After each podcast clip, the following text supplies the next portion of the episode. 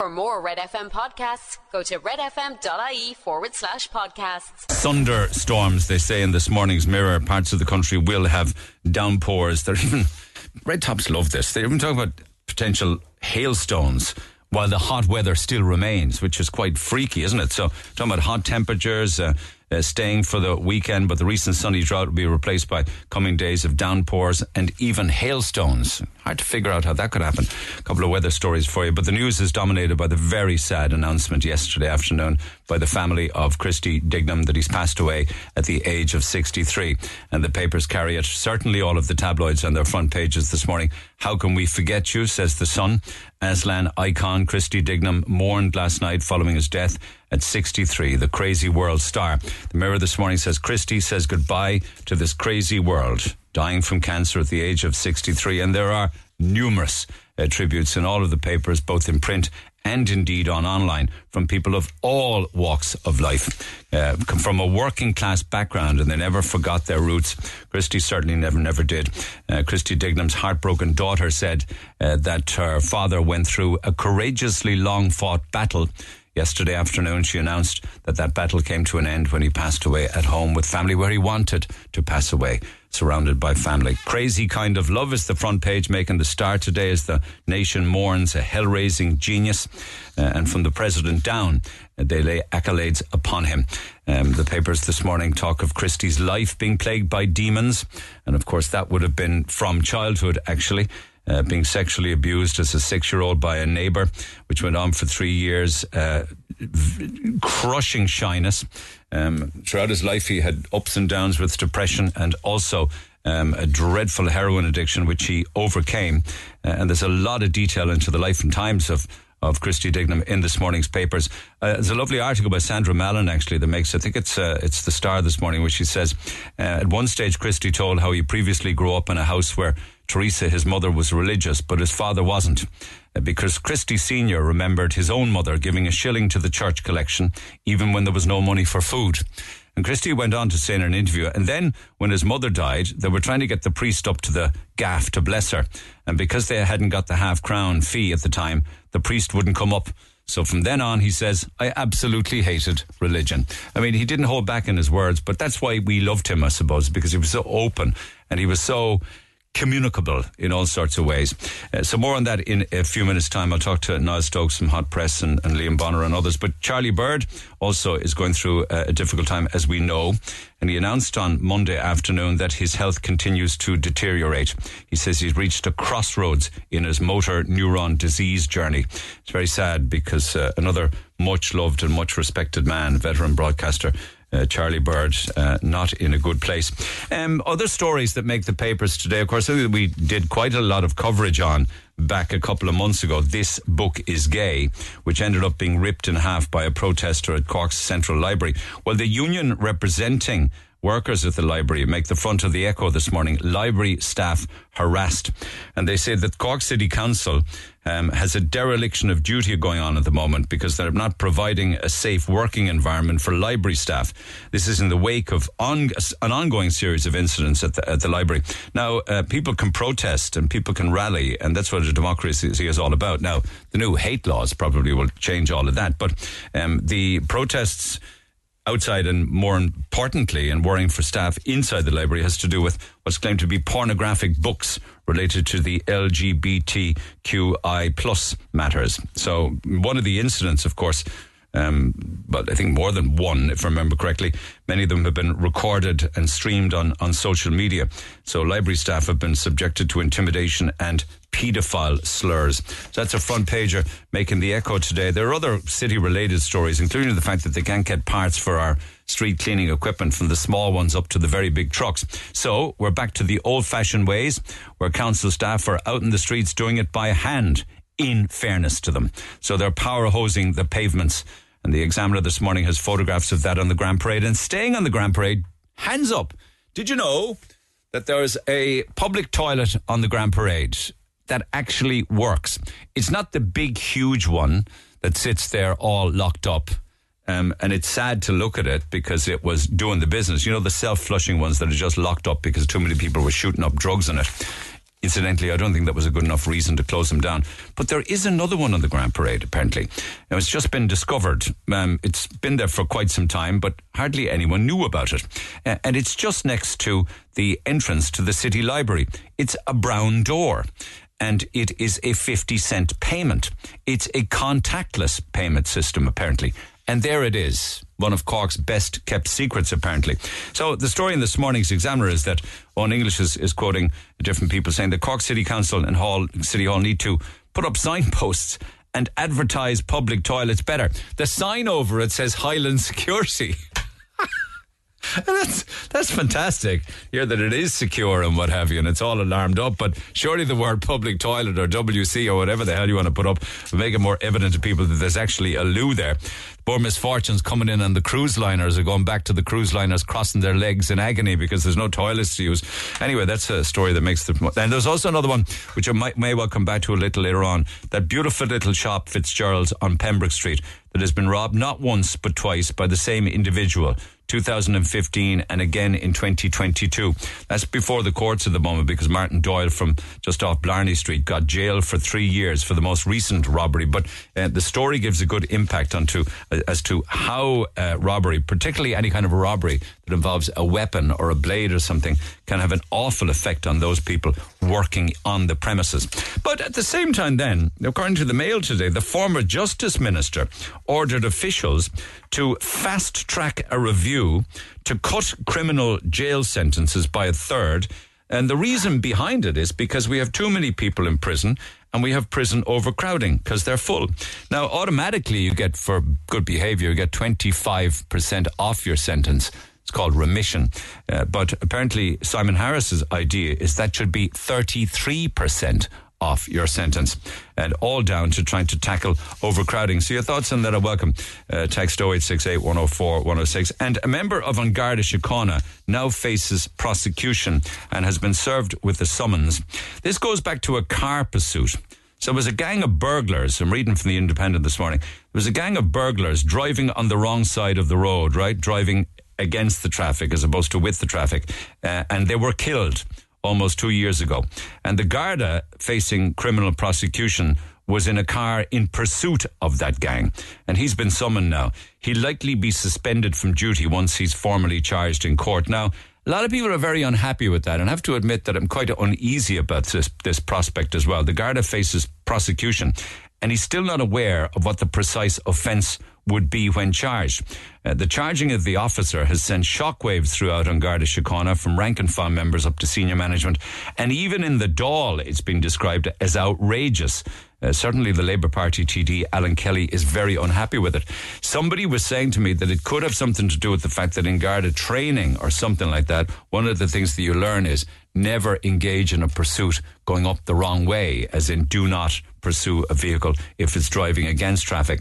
So, um, but very worrying for members of An Garda Síochána, you know, trying to go out and do their job. Uh, and having to react to situations in real time as to whether or not they'll think twice about it now because the member of the force is going to be prosecuted. Uh, Leo Varadkar has turned into a bit of a, a Santa Claus, and Fianna Fáil aren't terribly happy with that.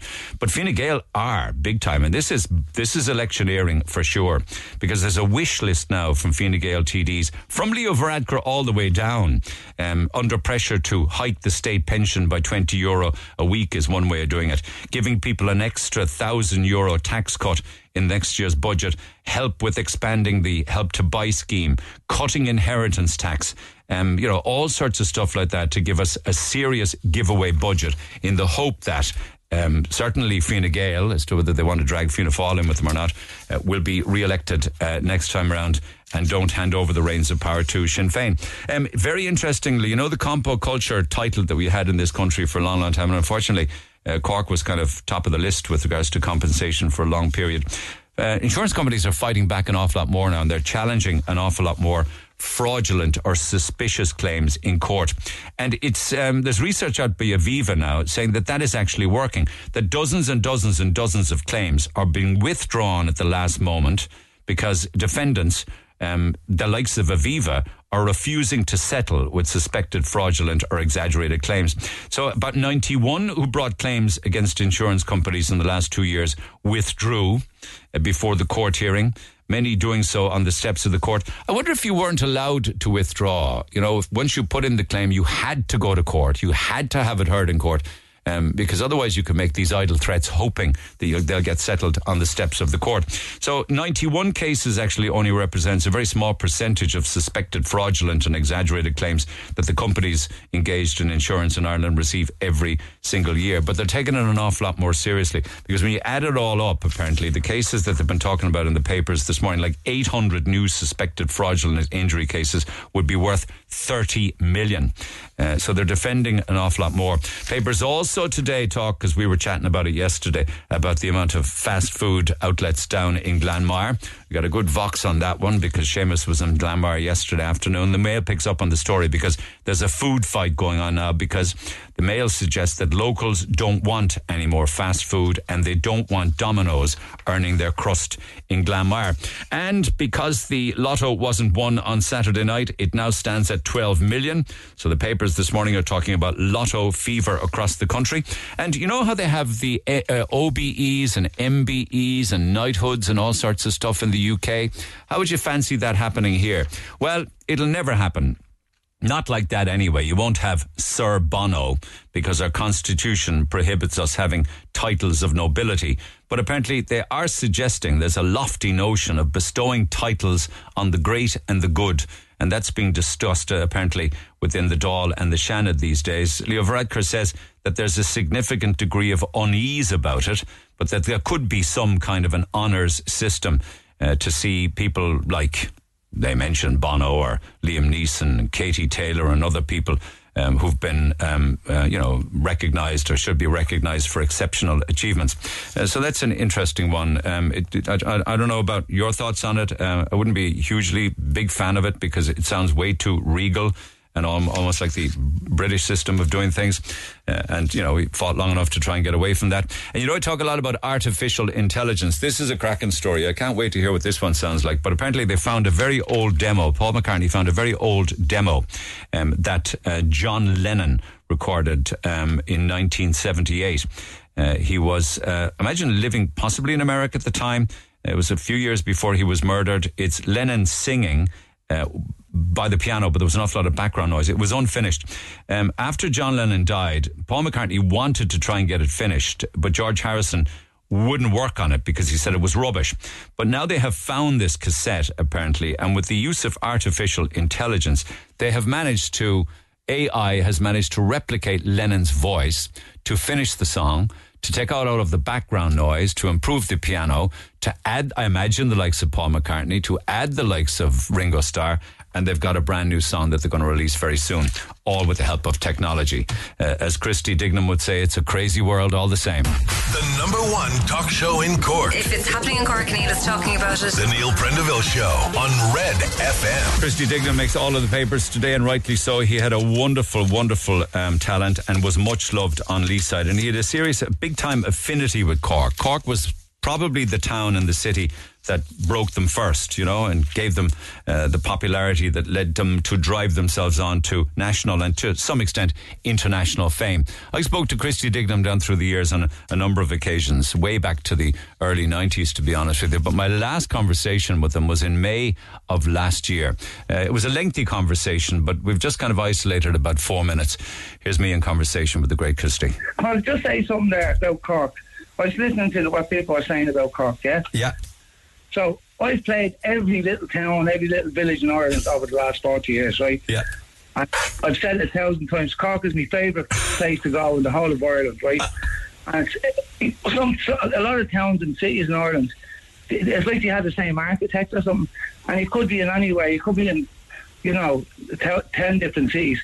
Cork has its own identity. It's unique to you, isn't it? But actually, it's fair to say, because I remember back in the 80s when Aslan were doing their things, Cork was very good to you. Big following, lots of fans. At the time, used to, uh, Ian Wilson and Dave Fanning used to do a gig called Lark by the Lee. That's right. Down, down in Cork. So it was our first gig outside of Dublin, about 15,000 people at the gig. And when we started playing This Is, the crowd started singing it back to us, and it was the first time it had ever happened to us. And I, I, you know, you walk out of a shop on a windy day and it kind of catches your breath. It was, it was one of those moments, and ever since then, Cork has always held a special place. So when Crazy World came along in '93, uh, that was a mind blower. Did you know that it was going to be so big? No, I'll tell you. I'll tell you a story about that, right? So that was off an album called Goodbye Charlie Moonhead, right? And there was three singles on the album. There was Crazy World, A Rain Man, and Where's the Sun. So ideally, what you do is for marketing strategy, you release your worst single first, and that might go top thirty. your second best, and then your best single last, right? So we put Crazy World out first as the worst of the three singles. so it was a massive hit, as you know. So I was saying to myself, well, if you think Crazy World is good, why don't you hear the next two? Have you ever heard the next two? No. so there you go.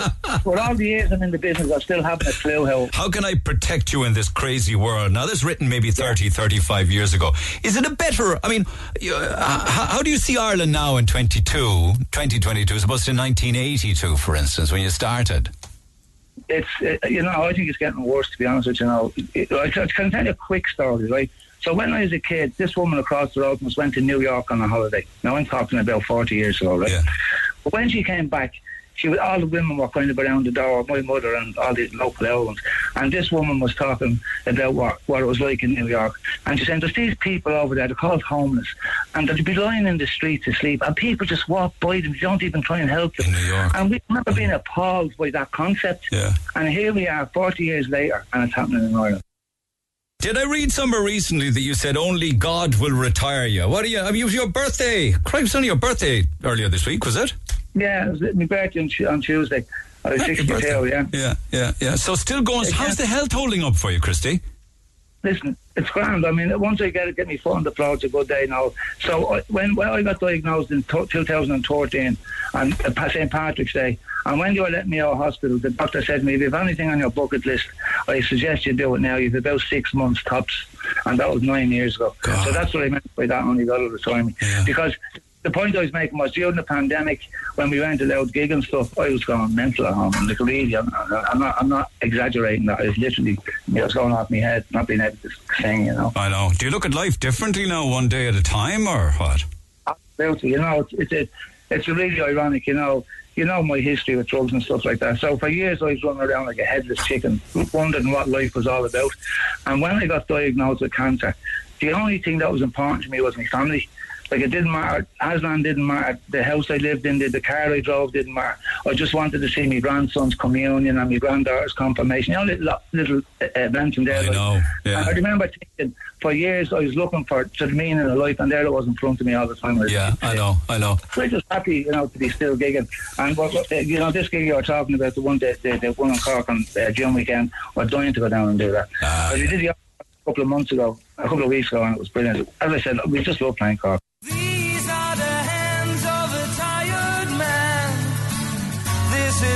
Old man.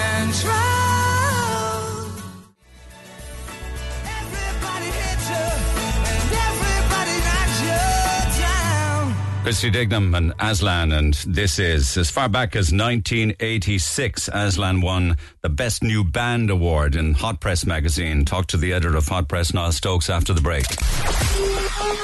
Talk to Neil Prendeville now. 0818 104 106. Cork's Red FM. John by Stokes, editor of Hot Press. Niall, good morning. Good morning, Neil. Well, um, when Christy was quoted there some time back, he said uh, words to the effect that I was surprised I made it to my 50s. He did make it to his 50s, but then got the blood cancer diagnosis where he was told, get your affairs in order, get on with your bucket list, you have six months to live. He lived a lot longer than that. It was another 10 years before his light finally went out. Very sad, isn't it? It's very sad, and, and and, you know, obviously people did know that Christy hadn't been well for a long time, um, but at, at the, you know, at the same time that doesn't diminish uh, the sense of hurt and sadness that people are feeling uh, right now about the loss of Christy Dignam.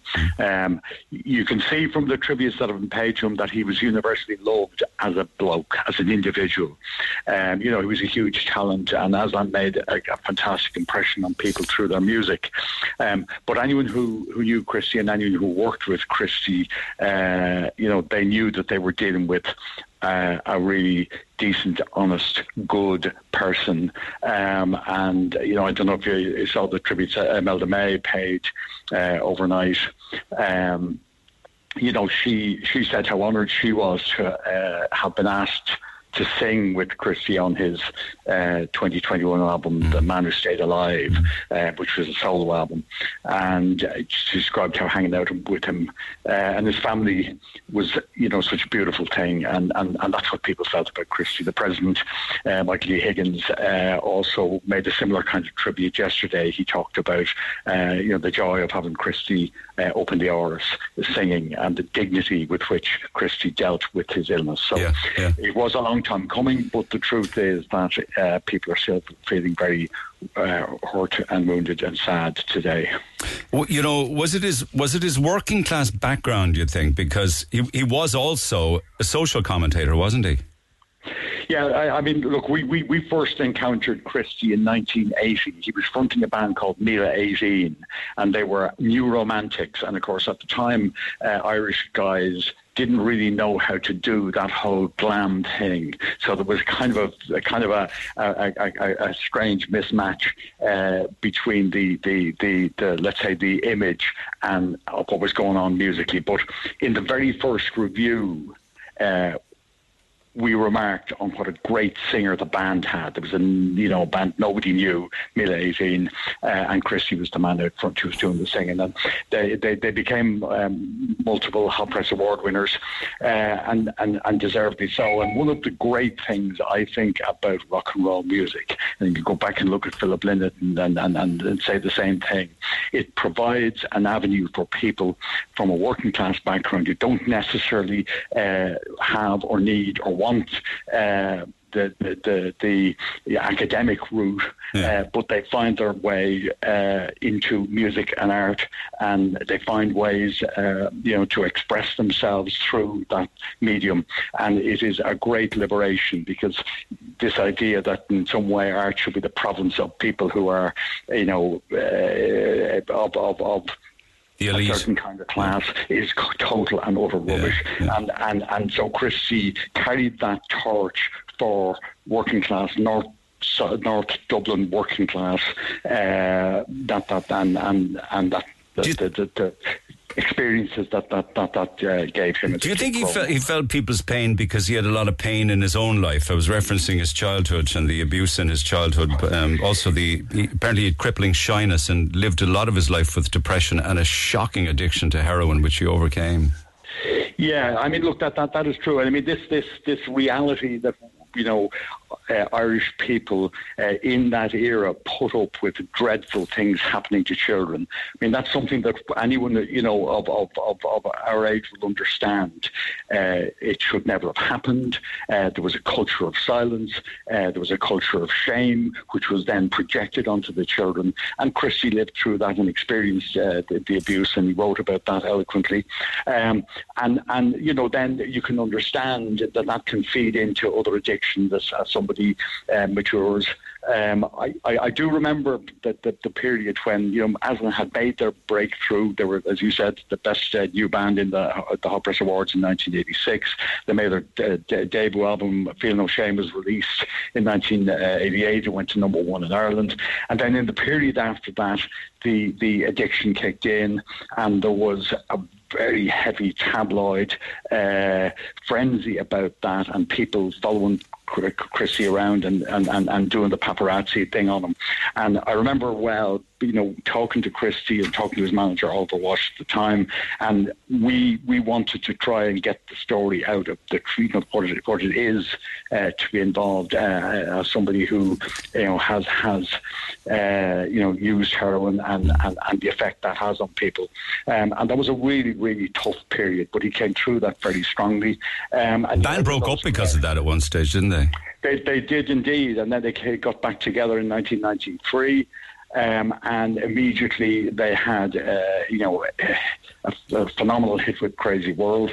Um, you know, that's a song that everyone knows. Um, but of course, that might never have happened if the band hadn't come back together. Um, but they had that urge. They were, you know, it was a family-style unit, and they were surrounded by people that absolutely loved them. I mean, you know, Chrissy came from Finglas.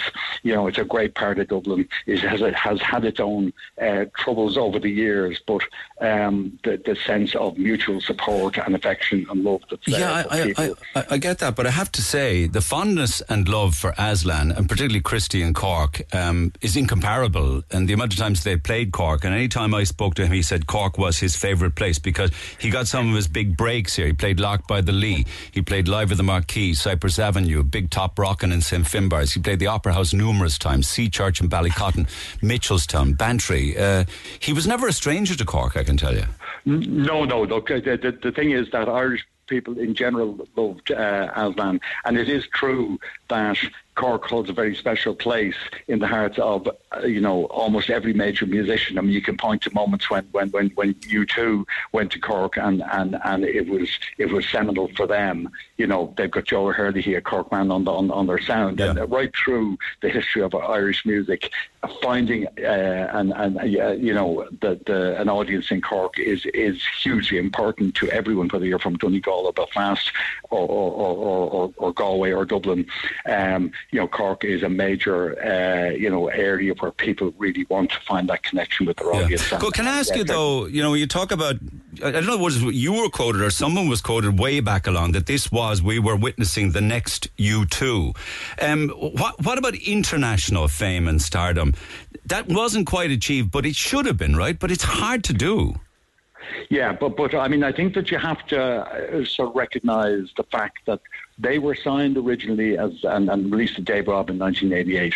Those five years between 1988 and 1993 were the ones where they might have made that big leap internationally, and and the and the, the let's say the whole show was derailed, and it's hard to recover from that. I mean, there are, you know, it's like there is a moment when you can step through that window into your destiny, um, and and and unfortunately, uh, the addiction had taken hold at that point, and uh, the band split up, as you said, um, you know, and and from the point of view of potential global success, they didn't recover from that. But it's very interesting. You know, we interviewed Gerry Cinnamon recently. Um, and, you know, out of the blue, he said to us, I've been religiously watching everything with Christy Dignam in it on YouTube. Um, and this was in 2020, right? And he said, I only found out about him and Aslan a couple of, uh, in the last couple of weeks. I never knew the guy existed. So you have somebody like that, Gerry Cinnamon, who's a big star in his own right, Yeah. and a you know, great songwriter. And he talks about hearing Christy singing Greenfields of France a cappella on the Late Late Show. You know, so music has a way of, of you know, reaching out to people and capturing people's hearts and people's imagination Yeah, Uh, in extraordinary ways. And, and, and he was widely loved by, you know, the Alabama Three, uh, loved uh, Aslan, they loved Christy Dignam. Um, so all those tentacles out there. And, and uh, you know, you just listen to a song like Crazy World and you know, well, people in Ireland are going to be singing that in 20, 30, 40 Yeah, years. so I don't know. I don't know whether whether how he felt about being denied international stardom, but certainly when the cancer came along, and boy did he fight it. He went for all sorts of different treatments. Um, in the end of the day, he was telling me last year that it all came down to family and grandchildren and being with the ones you love. You know. Well, that's it, and you can see that. You know, I mean, he he he he. The, the, the family went through very tough times. I mean, don't don't make any and you know no, he, uh, Chrissy wouldn't have made any bones about that. Um, but he on, on the man who stayed alive, he wrote a song, Catherine, about his partner, his wife, uh, Catherine, uh, who was the love of his life, and and you know it's really uh, heartrending, poignant, brilliant uh, stuff. Um, and and his daughter Kiera, who is a singer herself, is uh, you know very very central to uh, Christy and his his world. Um, you know, so I, I, I- think in, in, in, in the long run he has left a phenomenal legacy, and people are gonna. Uh, you know, always remember this great character, Christy Dignam, who made a huge, huge impact on uh, Irish music, on Irish people, and who gave us something uh, remarkable uh, that we can that we can think about, talk about, and also gave us an understanding in uh, uh, of addiction and how that can hurt people, uh, and and that we should, you know, take a compassionate view and try and help people uh, who are going through difficulties rather than. Uh, using the long arm of the law to whack people over the head. Well said. Well said. Thank you, Niall Stokes, as always on this sad day. Niall Stokes, editor with Hot Press on the late Christy Dignam. On a number of occasions, uh, Niall Stokes referenced this song. It probably just is the perfect song.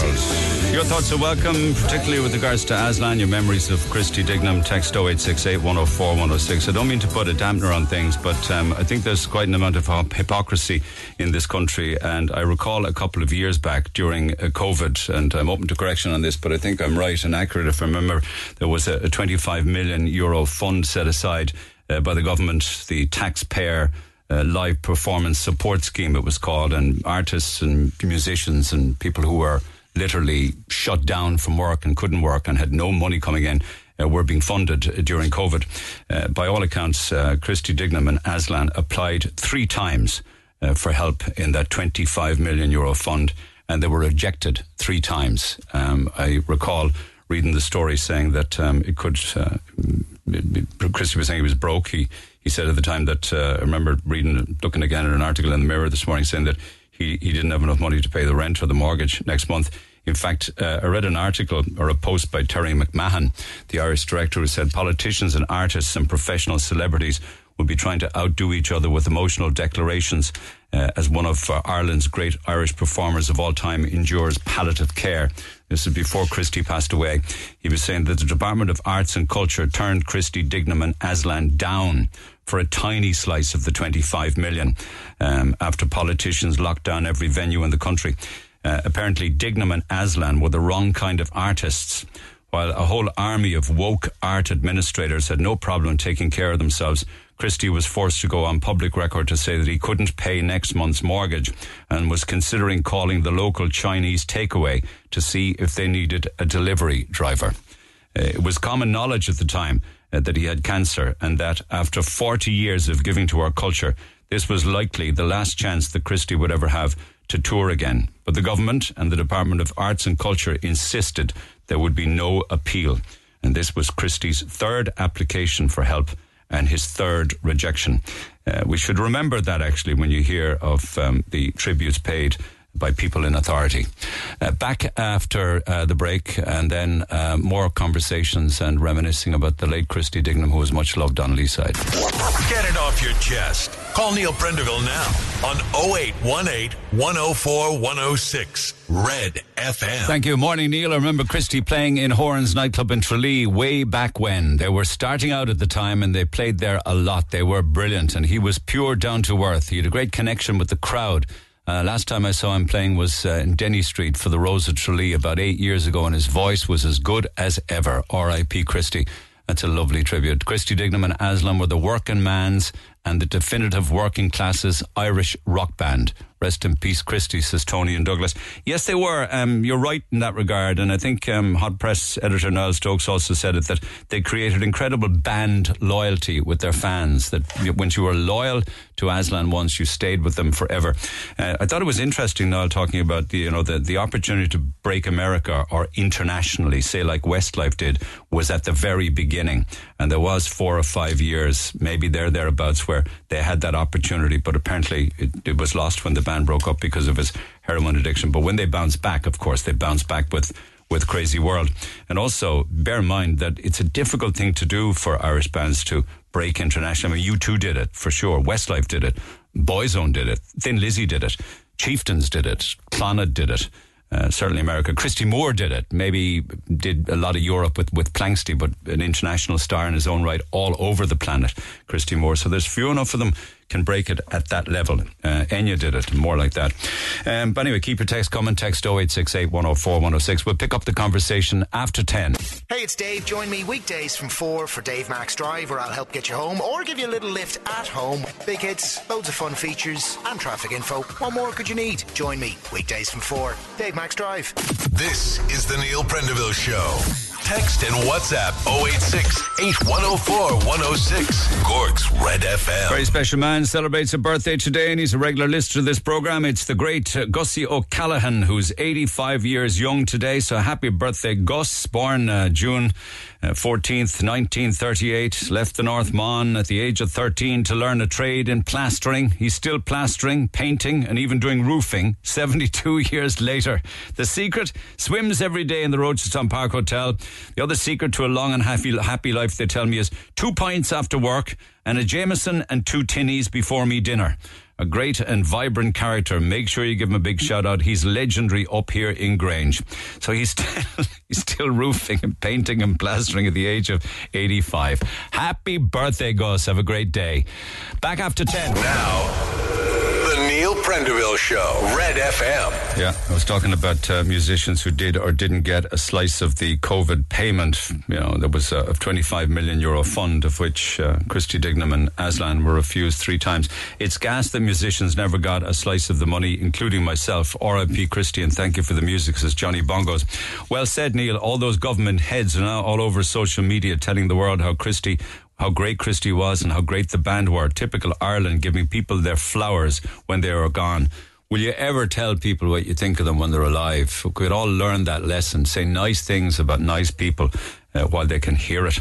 Uh, please don't forget Sinead O'Connor. If anyone understood what demons were like to deal with, she did, just like Christy Dignam. I should have mentioned her. I, I was just, I was just talking out loud actually about bands and individuals who broke it internationally. And yes, indeed, uh, certainly the great Sinead O'Connor would have been on that list as well. Can I just stay with the passing of Christy Dignam for another couple of minutes, if you don't mind? Because a great friend to him down through the years is uh, Liam Bonner, a regular contributor to this program. Bonner, good morning.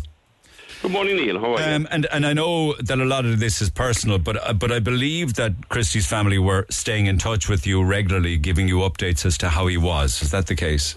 Yeah, just don't. yeah, don't don't don't the years, and um, just down the years, and just be in touch, and just you know, little discreet messages here and there. And I was last in touch many months ago with Kiera, um, and just filling me in that things weren't great, you know. But what, Um, what they wanted was, and what Christy wanted was, if the end came, inevitably it would, that he would be at home, right? Eh, Oh God, yeah, absolutely, yeah, yeah. That was uh, that was the, the big thing for him, you know. It was um, that was his big thing. Just wanted to be at home because he, you know, he all his wild years and everything else. And my God, there were many. He just wanted really to just to be around family in this in the, these final months. You know. Were you around for It's, those uh, wild days? Uh, when did you know him first? Yeah, when I first met Christy, would have been back around '91, and it was with Dignam McGough. And you remember uh, him That's and Conor right, Goff were yeah. together with Aslan, broke up in the late '80s. Yeah. And he, Conor Goff, was going out with a friend of mine, Julie Murphy, from from Cork, and they came down one night when I was in the old Oscar Madison's down Lavitt's Quay, and. Um, Julie popped in with Conor, and then they said, "Oh, we're doing a gig the, the next few days up in Nancy Spain." So then, before the gig, Christy came in with Conor, and I'd met him then, and we really clicked. We really got on, and, we, and they used to do Nancy Spain's about once a month. So we'd all, he'd often come down, he'd meet up with me, we'd have lunch. You know, we sort of going up to Isaacs in MacCurtain Street, and uh, we would do that, and we, we, we sort of um, and we became very good friends down the years. Like I had a car crash back in in '92 that time. I mean, my arm was all busted up, and uh, Christy done a gig. And he said, I remember he said to me, you should come back to Dublin. You can't work in the pub. You should come back, back up to Dublin. I mind you for the week. So I stayed with him and Catherine and Kiera was only a little girl at the time, you know. And we, we he was gigging one or two places around Dublin, and we went around. And um, I'm officially, he told me, the only man to get him drunk. Christy was never a drinker. And I remember bringing him into, we, we had a few drinks in Dublin one night and went into Lily's Bordello. We ended up in, and Shane MacGowan was there and stuff, and Christy was drinking. I always remember bottles of Miller. And he was, uh, he ended up getting drunk and he gave it out to me. He said, Jesus, the next day, he said, I never had to hang over me life. What have you, to do- what have you done to me? You know, so you he was a great guy. as Like, genuine, no nonsense, no airs and graces man. Absolutely. I mean, Christy, you know what Christy's passion was? Not many people know. Christy was very, very interested in the Native American. You know, you know the whole concept of you know power in, in the world we live in is, is, bestowed about, about on fools like Donald Trump. Stolen power, is with it? Money. Yes, you know, and the, the Native Indian, the power was your worldly knowledge, your old knowledge, the old Indian and stuff, and he loved that concept. And Christy was very, he was very humble, and he, he, there was no, there was no rubbish about him. You know, like he'd meet, he'd come into the bar and sit down after before the gig. Loved all the fans, loved sitting down afterwards for, you know, just for a chat and a crack. And you know, we had we had great times, and it was funny. I sort of ended up with a big secret with him because back in that time when I stayed with him in '92. Uh, he, what happened was, Aslan, were they, they, approached, the, uh, a manager approached him about doing a, a reunion gig in Finglas for some open air charity thing. And he was dying to do it, but he couldn't tell Conor Goff at the time. And because Conor would have freaked, and inevitably that led to Aslan getting back together. And I was sort of, Yeah. I was left with the secret between me and Conor. And they had a bad fallout at the time, and that was the end of that, you know. But yeah, well, he was delighted to get back with Aslan. Yeah, was he? But were you there for the addiction period as well? Not so much, no. That was it, this at this time he was sort of copping himself on in the early nineties. He knew he had to get himself together. That was the late eighties when Aslan broke up. So I was there for the better time when they got back together. I remember they done their first gig back together. I think it was around ninety three then down in Cork, and uh, I I met up with the lads and. I've had a funny quick story. Sure, when when they were writing Crazy World that week, I'd stayed with Christy. We popped over to um, Billy McGuinness's house, and he was feeling out the, you know, he was just getting a feel for that with a little recording thing going on for Crazy World, and I was sort of tune the backing track with him to help him get the feel of the song, and then not, he'd no idea that the hit would. He said that. He, he didn't expect it. He said it was one of their No. worst songs. Absolutely, and they, yeah, on, on, that, on that album, and he, he always felt it was just the weakest song, and um, but yeah, it's it, it's a very sad time, and he- like, you know, the, the last time I met Christy was they played. Do you remember played the Marquee about four years ago? That's right, yeah. And um, and Billy McGuinness had- texted. I was on to them, and as he texted me, he said, "Look, we're staying in the Metropole. We'd see you up there. Christy wants to meet up." So myself and Tracy um, popped in there afterwards, and to a big hug and a kiss, and, and Kiera was there, and his wife was there, Catherine, all the band. We had great fun. We had great catch up. You know, that was about I think it was about four years ago. Um, and he, did, you know, he was through the sickness, but he was good that night. He was great. He had a great gig. He loved, he loved the marquee. He loved the gig of the whole thing. He loved. Cork. and he, loved, playing Cork Cork. people. You know, He- yeah, I mean that was that wasn't fake. Like he was genuine. You know, your artist saying, "Oh, I love playing here, and it's my favorite place," and you know, but this was genuine. He really did love Cork. He did. He he, he loved the fun. He loved uh, even you know all the early days playing Nancy Spains with the with Goff to going back to coming down here with Aslan. You know they've done a regular slot in the old Oak then. Sort of every every couple of months. You know. And um, he did love it, and it, it's it's very sad. He's a real, true, genuine legend of Ireland. He was, you know, he never got the big fame. He never, you know, as we Yeah. know, he never, you know, he never got the international fame. But but you know, he known and known and loved in every corner of this country. He'd be sadly missed. You I know, but tell you certainly what. by myself and so many. Totally, absolutely. It'd be some funeral, won't it? Oh, it'd be huge, absolutely. It would be absolutely huge because, as you said, he's a people's person. There's no rubbish about Christy, and he, he loved he loved to help people as well. You know, an awful lot of people don't realise he done a lot of stuff for charities and just local people. He tried to help out. You know, he was um, he was all that. He was genuine. He was real, and we won't see the likes of him again. Well said. Very sadly missed, Well and I'm said. very sad about it. You know. I can imagine you must be. Thanks, Liam, as always. Appreciate it. Thanks, Uh, Liam. Reminiscing Cheers. on that lovely tribute. Jim, good morning. Good morning, Neil. He played the clock. He played the. Uh, it's a sad. He played the Clock Tavern in Youghal. Is that is that a big venue? It, it, well, it, it, it was it was then, Neil. You know, it was then. Um, as long as things has gone, you know what I mean? To, to alongside the Clock Gate, we call it the Clock Gate, to, the- to the pub alongside the Clock Gate there, you know. Uh, but to long since closed down. But it was my, it was my very first time hearing Christy. And did he No, have to? don't- did he? Did he have to come down and tell you to cop on or something? Well, he, he did. He, he, he, had you? Had I- you? I- Had you a few sherbets on board? I had more than a few shovels, but I was up at the counter and he was singing away. Now I took no notes. I never before heard of the man. I never before. I don't even know what they known as Aslan 40 years ago. I, I'm not sure. But but but he, he was he was singing away and, and I was up the counter rolling and shouting full up full up of uh, sherbets. and, and next thing he said, I, I him behind me and he said, uh, "Sorry, folks, I must just uh, stop for two seconds." And he did. And next thing I said, "Oh Jesus, here he comes." He was coming up to me. And he, he put his hand up on my shoulder. And this is facts now. He put his hand up on my shoulder and he said, "This me, my friend, he said, I love my music and I love my, my, my people to hear my music, he said. And I'll guarantee you, he said, if you listen to it for five minutes, he said, you love it too. and do you know what, Neil? Do you know, hon- honest to God, this is shows or dear. At the end of the night, at the end of the night, I was sitting down in front of the stage staring at him because he, he fascinated me. The way his voice, he was, his hair was combed back. That time, we we we had Brylcreem, as you know, you know, and his hair was combed back. Both sides were combed back. He was a very polished man, but his manner really struck me. Like he could come up, effing and blind, and you He know, could have up, given get you a serious earful. He But could have had you thrown out by a bouncer, like.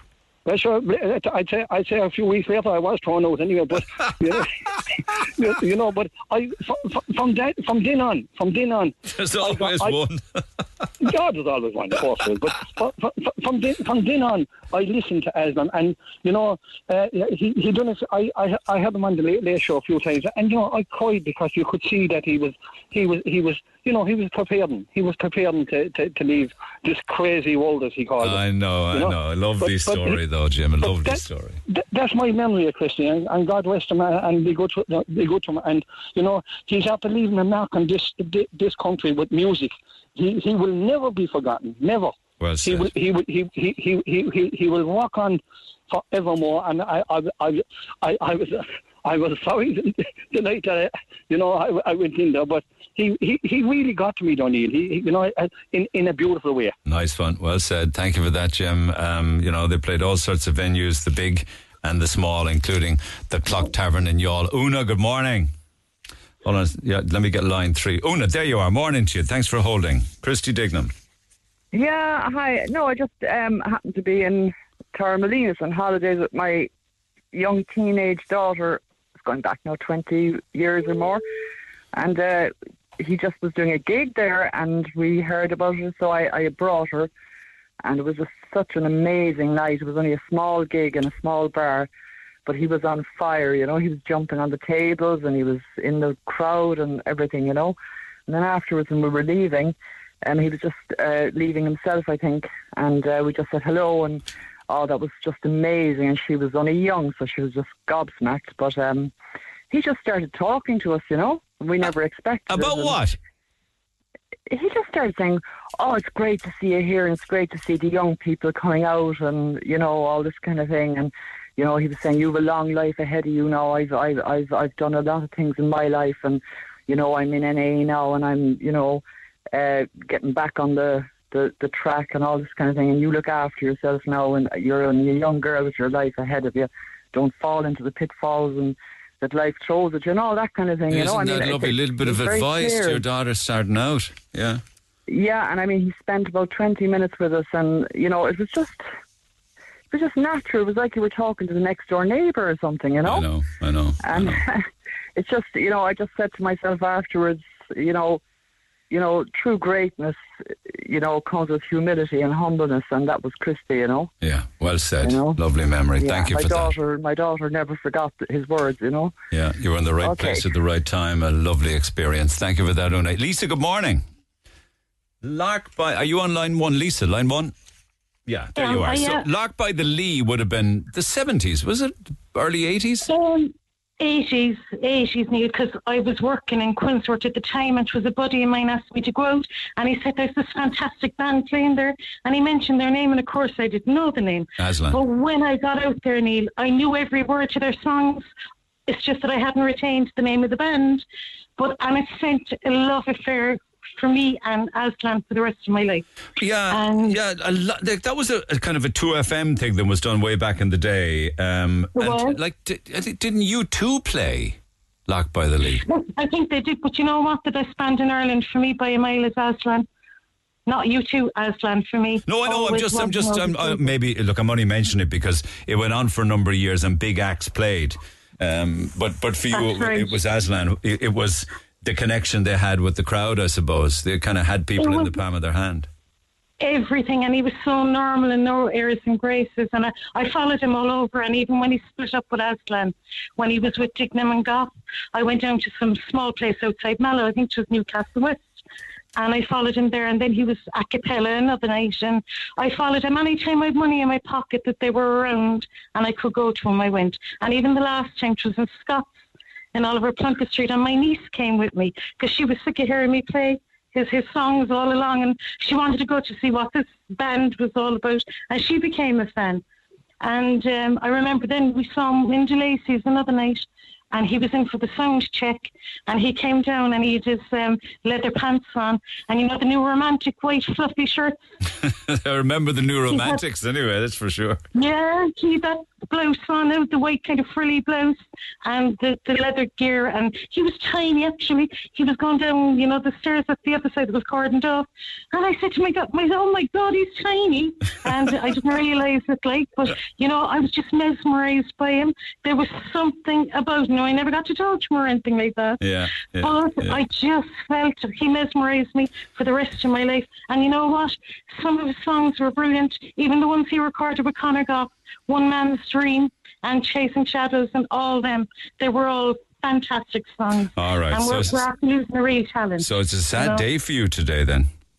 I was, very, oh, I was crying yesterday. Yeah. I was crying. Actually, and every time I saw him that he wasn't well and that you'd hear him gasping for breath there, even Ryan Tubridy's interview, I came off and I, I started crying after listening to it. And even my buddy, my buddy is a Christian, and she didn't know him, and she only learned about him from me. And I read his books and everything, and I'd be telling her all about him. And she wrote him a letter there recently, and you know, like it's just amazing because even she got to love him through me, you know, talking about him and like his life was sad and but he was tough still just a lovely, lovely person. Well said, well said. Thank you for that, Lisa. Remembering the early days of Lark by the Lee. Uh, don't forget to mention that the ver- that very, very few bands would be brave enough to do a Pink Floyd cover, as those songs are revered. Aslan not only covered "Wish You Were Here," but made it their own and a huge and loved part of their own set. Uh, that's a text that I got privately from. Uh, the great Mick Mulcahy, thank you for that. Mick Mulcahy is a good friend of Christy Dignam and Aslan as well. It's very sad. Uh, by the Lee um, and the various acts there. Thank you. Uh, U2 did play. They made a surprise appearance at the festival. Played a nine-song set off the back of a truck in August of 1985. Um, two dozen fans close to the stage passed out. Um, it was an amazing gig, apparently. And there were many at Lark by the Lee. I see lots of other um, uh, gigs coming in here and people announcing. We had a lot of great bands on, on Lee side, actually, at the time. We had Princess Street. We had uh, Ian Richards and the Soul Masters. We had Belsonic Sound. Emotional Fish, national band played as well. And lots more besides. And that's not even to mention the big gigs back in the 70s and 80s down in the likes of, of uh, Porky Queeve and, and places like that. Anyway, and City Hall too, which would have featured uh, a lot of. Yeah, I don't, they don't really do so much in City Hall anymore, but certainly um, Lizzy played there a number of times. Uh, Gallagher played there a number of times. Van Morrison played there a number of times, and that's just off the top of my head. Anyway, very sad news with the death of Christy Dignam. Back after the break. Talk to Neil Prendeville now. 0818 104 106. Cork's Red FM. Actually, amazed the amount of texts and memories that people have of uh, Christy Dignam and Aslan on Lee's side. They just keep coming. Aidan, good morning. Good morning, Neil. How are you? You uh, used to stay, used to work in Jury's Inn. Is it on the Well, key? yeah, the, you would know me. I used to be in a few pubs around Douglas here. I'm from Douglas myself. And, Oh, Aidan, how are you, pal? yeah, I I'm remember you well. good. I haven't I'm- seen you in a I'm- while. Yes, yes, I'm very good, thanks, Ian. And yourself? I'm good. All good. I tell you one thing: you had one seriously good attitude behind the bar. You were really, Well- you were top class. Thanks, Thanks for that, Neil. Um, yeah, my memories go back when I started um, following when it was Dignam and Goff up in Nancy Spain's, and I used to go up there. And then a few years later, obviously, when they got back, I was working in Jury's Inn as a night porter. Right. And uh, the lad used to stay in Jury's Inn. And um, no, I used to follow them all around still. And they were just, ah, they were just nice, down to earth lads. You got But- to know them when they come back from a gig, I Oh, suppose. you'd would, you know yourself, and and and uh, Chris used to be the first back from the gig, and he'd come back and we'd you know have a quick chat or whatever, or he might, whatever he wanted, sandwich or whatever kind of thing. And then we, when I used to go to the gigs in the different places, um, you'd be there, and the next minute they spot you, but they couldn't miss me, as you know, I'm a big man, and they they bring me up for a chat up to the, you know, when they're just after changing, and just they were just genuine lads. But the nice thing that I that they did for myself, and there was a girl Noreen working at reception. They put her name on the album to thank us um, to to Aidan in Jury's Inn that I, I'll always have, you know. and uh, I just think it's very sad. And many a time, like I would have only quick chats. I, I, I wouldn't class myself as friends with them, but we knew obviously for years when they were coming, they were always they always used to stay there.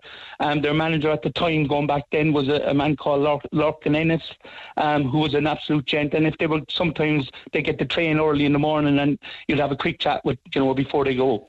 Before they go, that's, excuse me. that's lovely that they would put, you know, your name on an album just to say Oh, thank it you. Just, you it's know? just something I wanted to, to say, you know, because um, they were just. I've met a lot of people over the years, a lot of a lot of nice people, but they were just Christy and Billy. Billy would have been my my you know from Spoke to uh, Billy a they would be just my favourites, guy, but I like yeah. them all. They were all lovely. Like, Yeah. but Christy was just, um, he was just a gent when he, he didn't it- have to be. He gave me time. He gave us time all the time. You know. Yeah, doesn't it show as well how hard working they would need to be? You know, late nights, hard gigs, touring the country, grabbing a sandwich in a hotel lobby, you know, and getting up Yeah. in the morning, doing it all over again the next time. it all over again. It was, you know, it was, it was, it was. Um, but they were just gentlemen, and uh, may he rest in peace. You know, it's, it's um, I know there's a lot of people like they'd be saying like Dublin, they were Dublin, whatever, but they loved Cork. They loved coming. You know, they loved And, everywhere. I and know, this but is the they reasons why, Cork. with people calling this program this morning and saying such kind, lovely things about them. No wonder they love Cork so much.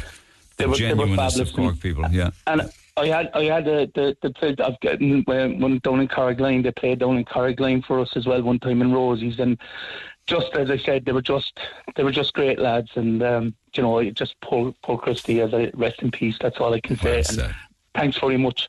Take care of yourself, Aidan. Lovely to catch up with you again. Might see you in Douglas sometime soon. We'll have an old chat. Ella, good morning. Good morning, Neil. There's loads of calls from people. Is it any wonder they were so loved in Cork? Go ahead. I know. Sure, Christy. Christy was a gent, absolute gent. I said I was probably uh, close to a stalk, stalker at one point. The amount of times I used to go see them. Um, but since I was 13, I suppose Lark by the Lees a huge impact on me, and uh, was in the states for a while. And I came back 91, 92, and I met them. Met Aslan down. They were playing the Clonakilty Music Festival, That's right. and sure we ended up yeah. Till all hours in the morning with the band in the Imperial Hotel and would have seen them a lot then, you know, kind of in and around the city. And then my cousin Roy organised the Ross Carberry Music Festival and uh, Aslan headlined that and it was just phenomenal. Well, you're familiar with Ross now, the square was just. Totally. Yeah, I can well imagine. Great and a great location for a gig like that. So Lark by the Lee, Nancy Spains, the Oak, the Savoy, The Oak, Kinsale. Timoleague, Rosscarbery. Yeah, Fun. yeah, yeah. Uh, Youghal, I've been to Youghal. Went to the Carrigaline gig there that that guy was mentioning down in Rosie's, and sure, they just nailed it every time. They'd have had new fans from every new gig that they did. And, unbelievable, uh, unbelievable fan loyalty then. Totally. Oh, absolutely. I mean, he just had an amazing stage presence. I mean, he just captured an audience like when he was singing. Yeah. Um, Yeah. It was just magical. Yeah, so it's a huge loss, a huge loss. It's kind of sad though when you hear of the COVID payment for musicians where they applied three times to get some help during Oh, COVID and were refused. Isn't Yeah, it a no, disgrace? That's a disgrace. Absolutely, absolutely. I mean, you know, that's just a whole different argument. It is, but God Almighty, it must have been hurtful though. Oh, um, absolutely. I mean, you know, they're a band that would have struggled a lot, you know, over the years, but you know, always came up fighting. And I mean, they were a hard-working band. Hard and, I mean, they certainly deserved, should have gotten that payment. I mean, They should have deserved the respect that they were entitled to, as like others got, and they did not. Three times. Absolutely. I know. And I, mean, I suppose I'd love to see something now kind of in around the Cork venues.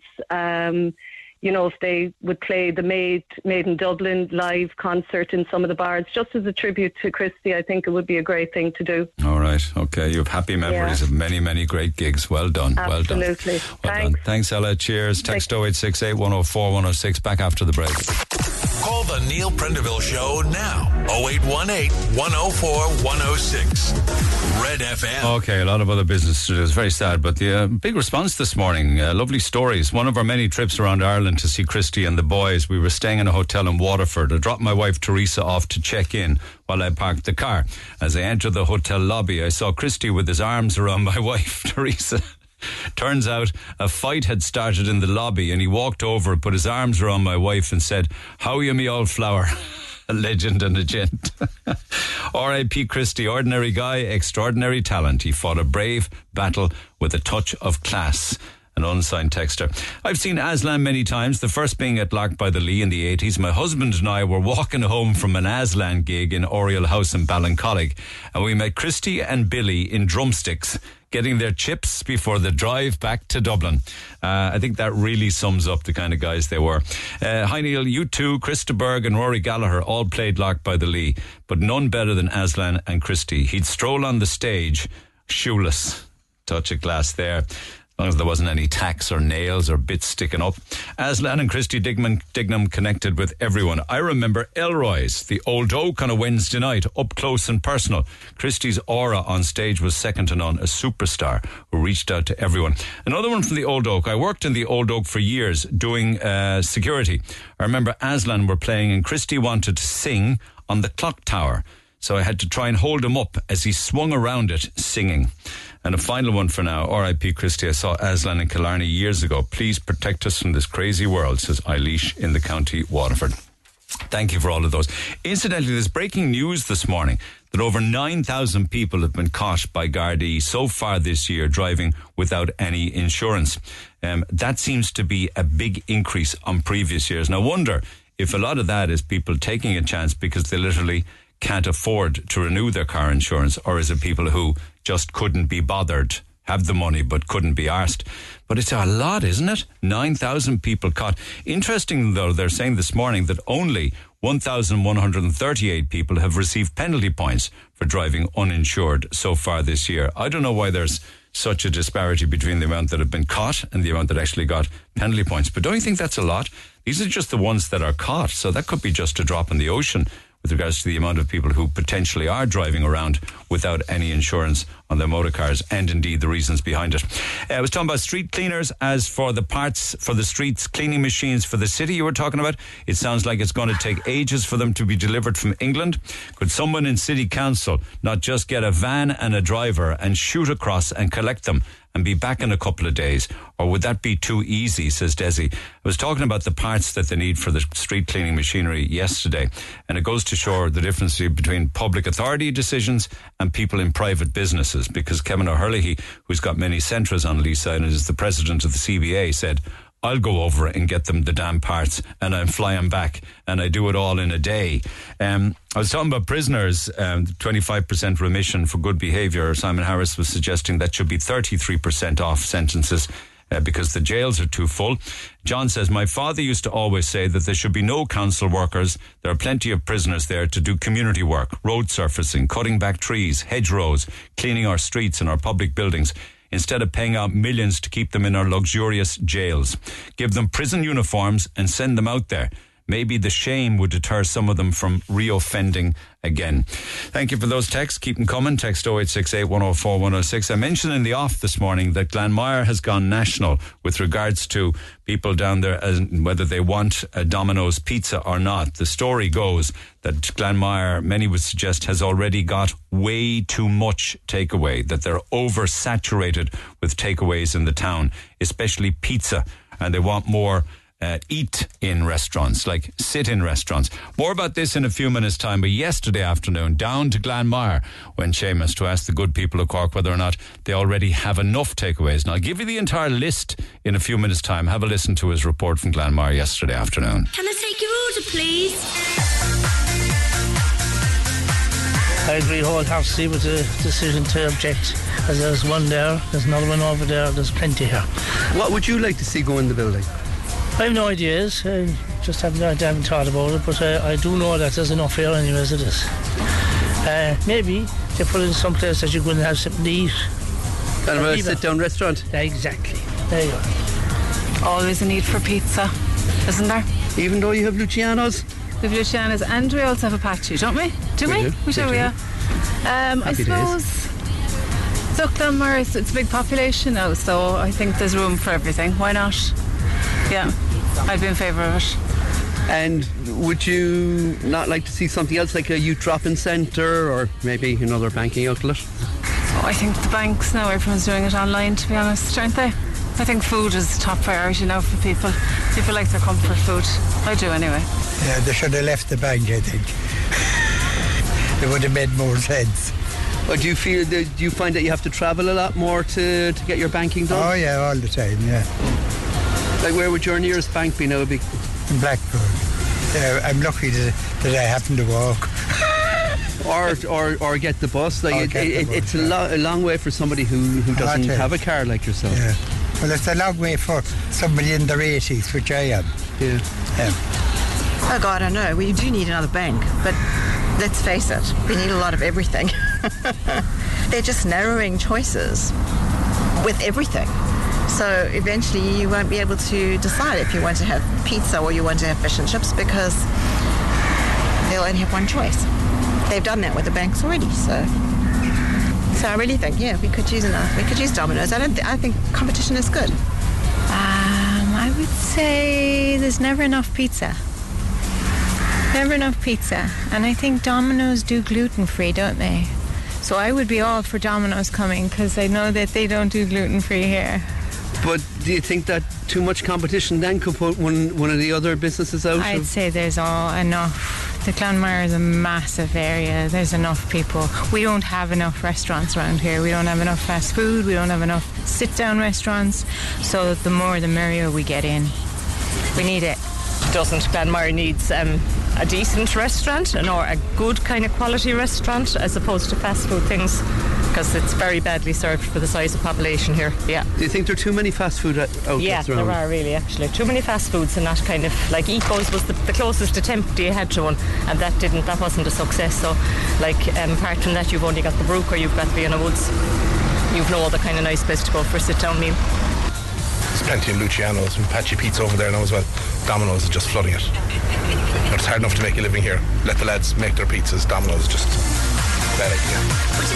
Interestingly, Glanmire has the following takeaways the Dragon Palace Chinese, Chili's Asian street food, O'Reilly's Fish and Chips, they're big national award winners for their fish and chips, Coconut's Asian Fusion, Apache Pizza, Papa Bill's Fried Chicken, Denny's Chipper, Luciano's Pizza, Apos Grill, which is a kebab shop. shop. It's got a Subway. They got Soba, the Asian the street food uh, restaurant takeout. So they got quite a lot as it is. Um, they're very short on sit down restaurants. Um, the irony isn't lost on me that the building that Domino's will probably go into uh, is uh, a former bank. And some fellow in that report there said that his closest bank now to Glanmire is in Blackpool, which is which is scandalous. But let's take the temperature of Glanmire, shall we, through Karen Doyle, chairperson of the Glanmire Chamber of Commerce, and a Glanmire native herself. So, Karen, good morning. Hi Neil, how are you doing? What is the temperature down there? Because I believe that there's been an objection to the Maha, to the um, Domino's proposal um, by yeah, by like, locals. There's a bit it? of confusion. Yeah, like well, we're not really sure. Like, there's a bit of confusion in Glanmire, you know, about the whole objection of it. We heard Domino's was going in, and then it got shut down very quickly. Like that itself is strange as to how a business like a pizza place could be refused. Like it's not like it's a controversial business. I mean, a lot of people were happy about it because we do have enough fast food places, but that was one of the things that I immediately said, God, how did it get shut down that quickly? But You it know, didn't I'm get. But it did. But it didn't. Correct me if I'm wrong now, because you're you're down there. But I believe that they received planning permission from Cork City Council. Um, but then there was objections from a number of locals, and people have appealed it to An Bord Pleanála.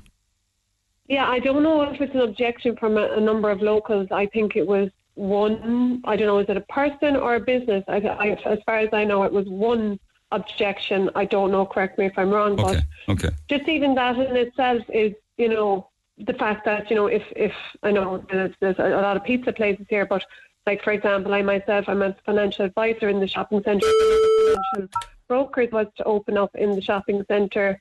Um, would they be shot down? I, I just don't know. Is it that it's the pizza people in the in the shopping centre, or someone who has influence that runs a pizza place? I don't know what it is that has has shot it down that quickly. But as I said, a lot of people are happy about it, and it is probably the right decision because we do have a lot of bad fast food places. Yeah, but how can people be happy with it when um, it's not the healthiest diet in the world, and it seems as if you have too many already? Yeah, we do have a lot of pizza places, um, and you know, it's it would be nice to see something uh, a bit more healthy there, and just like we do have a kind of a lack of sit down places, even for young people in the area. Maybe some people are saying Domino's might be a good idea because it might be a, a nice outlet for people, for young people to go and sit there and have a pizza because there's not any of the pizza places around don't have much seating in them, so they kind of end up hanging around outside, and that's when the antisocial behaviour starts and things like that. But I suppose ourselves as a chamber, you know, we saw that unit come up, and you know, we said, you know, it would be great to see it used as something that might benefit either the community, whether that's the, the young people in the community or the business community, or to have as a hub even for ourselves. You know, for to use for meetings or like as a multi-use oh, business centre. So why didn't you jump at the opportunity then to do just that, rather than Domino's come in and? So it sold privately very quickly, and we already struggle ourselves to get funding and anything since we joined the since we joined the city council. We have our funding has completely been taken from us. Anything we got beforehand for Christmas lights and other community events, and even our awards every year, we used to get funding towards that. That's all gone. Were you we much happier the- then under the council. county council umbrella? We were definitely, we were definitely looked after a lot better. Um, I just think a lot of that has to do as well with the councillors. There's just not enough councillors on the ground in Glanmire. Yeah, yeah. So you Well, came into no the city, the council that gave us the robot trees and the solar panel bins, and can't get any money Yeah. locally then as a consequence, I yeah, suppose. just you know, just the, the general running of the chamber, we could do a lot more before as a chamber, whereas now we're just restricted. But um, so when that came up, then you know we said, yeah, it would be a dream to see something like that used for ourselves, or you know, if the council took it over. okay. But I suppose it was snapped up very quickly, and that's the that's that's what Okay, so where where could you then it was. sit down and have a damn good meal across the table from someone in Glanmire? Yeah, I mean, there's there's the Barn, there's the Brook, there's District 11, there's Coconut. Those are probably the four places where you could go and have a sit down dinner. But Would you include the that sounds- barn? It's Mayfield, really. Yeah, no, it's it's Glanmire. They, they their address is Glanmire, and they're part of Glanmire Chamber, and they consider themselves Glanmire. Yeah, but it'd be a right old slog if you walked from Glanmire Village to the barn. Yeah, I know, but yeah, it, it's it's still just up the road, and a lot of people we think of it as our local restaurant. It's just at the top of Ornavar and there, so it is Okay. something that we think as being a part of Glanmire. Same as the Elm Tree. I mean, it's down the road in Glounthaune, but you know we do think of it as, as being one of But our if we could look at Glanmire as a nucleus itself, the village area, the greater village area, forgive me if I don't Yeah. include the barn and I don't include the elm tree, but I would say yes Yeah. to the brook and I'd say yes to District 11. The castle, Yeah, so, so we're that- lacking. Yeah, It's, it's not enough for the population in Glanmire. So there's definitely demand for a sit down restaurant. So straight away, people said it should be a sit down restaurant. But I suppose, you know, a sit down restaurant that benefits, you know, the likes of myself going out to dinner with my husband isn't probably going to take up that kind of unit because it's probably it was a very expensive unit to take up first of all and uh, I- it- uh, you know it yeah, probably suits a franchise you know the cost of it probably suited a franchise more than a small restaurant so it probably wasn't ever going to be that Okay, yeah, but far from me to come across as if I'm preaching at people. I don't wish it to be that way, but we do have an obesity problem, and we have an obesity problem amongst Yeah. children, and they're getting younger and they're getting bigger, and they're putting on more and more weight, and a lot of it has to do with the food that they eat. Um, there could Yeah. be, it could be said that many towns, cities, and villages are plagued by fast food. Yeah, we are. I mean, I like pizza as much as the next person. There's a time and a place for it, but it would be nice to see something more healthy. And I think that's just the struggle everywhere. Healthy restaurants do struggle to be able to afford a unit like that. Um, you know, we have Subway that's probably considered the most healthiest option, or the chopped salads that used to be inside the SuperValu. We have so, and we have Balance actually, Balance Cafe, which is a very healthy option as well over in over in the um, over in Riverstown. We have that, but again, it's a small unit, but they're probably the only kind of healthy choices we'd say that we have in the area. Well, so it's definitely lacking. Yeah, I suppose this is the commercial world we live in. Somebody is saying in the mail this morning, a local said, uh, I think it's fabulous. That building's been empty for years. Would you prefer nothing to go in there? Um, you know, I know. And so. That's what I'm use saying. it or the, lose it. Yeah, that's it. You know, if it, because of the cost of it, it's probably going to end up being some kind of big, big franchise anyway. But I suppose you know, Domino's is probably maybe they're the only ones who can afford to go in there. You know, what else? Is there somebody else who can afford to pay that amount of money for a restaurant? You know, so maybe we might just have to let Domino's go in there. I don't know. all right. Okay. Or else, hopefully, the council might look at taking it over and using. But there is a health check going on at the moment. What the city council are health check in Glanmire. We might see some progress after that. Okay, well, we'll see what happens at the Bord Pleanála. But I was very interested in the point Yeah. you made that when the city got bigger and many places came under the umbrella of City Council, things changed for the worst for Glanmire. Yeah, yeah. Their priorities aren't aren't really for small communities, as you said. It you know, it is all about putting in all you know these bikes and things like that. But you know, the bikes, the bike lanes and things. We got a massive big bike lane that people are talking about online at the moment Yeah. on Merchants Quay. It's completely unused. So you've got Yeah. the bike lane and you've got a bus Yeah. lane and then you have the lane of traffic, and of course, That's, ca- you that- know, that's what their priority is. Their priority isn't doing what's right for communities, small communities like Glanmire. We're bursting at the seams down here. and- totally bursting yeah, with the new housing estates. Yeah, my Yeah. son recently moved down there and bought a house. It's absolutely teeming down there, Yeah. not it? It's really It coming is, on. Yeah, All yeah. right. Okay. Thanks for taking the call, Karen. Appreciate it. Karen Doyle. Cheers. Take care. Chairperson of the Glanmire Chamber of Commerce. If you're down there, or if you have thoughts actually on uh, more and more fast food outlets, uh, and again, it is all about choice. And I suppose you don't want to be coming across as being a big brother or dictatorial about what people will eat. But don't we talk an awful lot about the changing face of our high streets with regards to what's there and what used to be there? And all too often it is far, far too many uh, fast food outlets. And of course, as part of your diet, that's fine as a treat.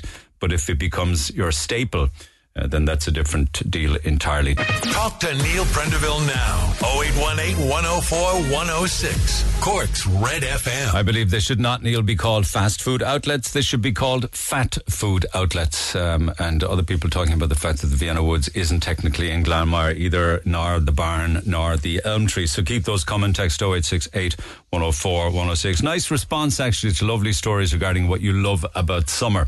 Just chilling in the garden, listening to the birds sing. It's a lovely one here. Um, might sound strange, but I love the smell of summer rain, says Finn. Apparently, that's called petrichor. It's an earthy scent produced when rain falls on dry soil or hot concrete. The smell of summer rain. I love when the kids all look dirty at the end of the day because you know they've been out all day long. And also, of course, the washing being dry in a couple of hours.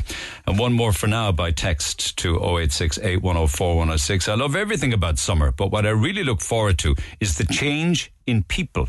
Suddenly, the minute the sun comes out, everyone seems happier. Strangers suddenly start greeting you with a smile.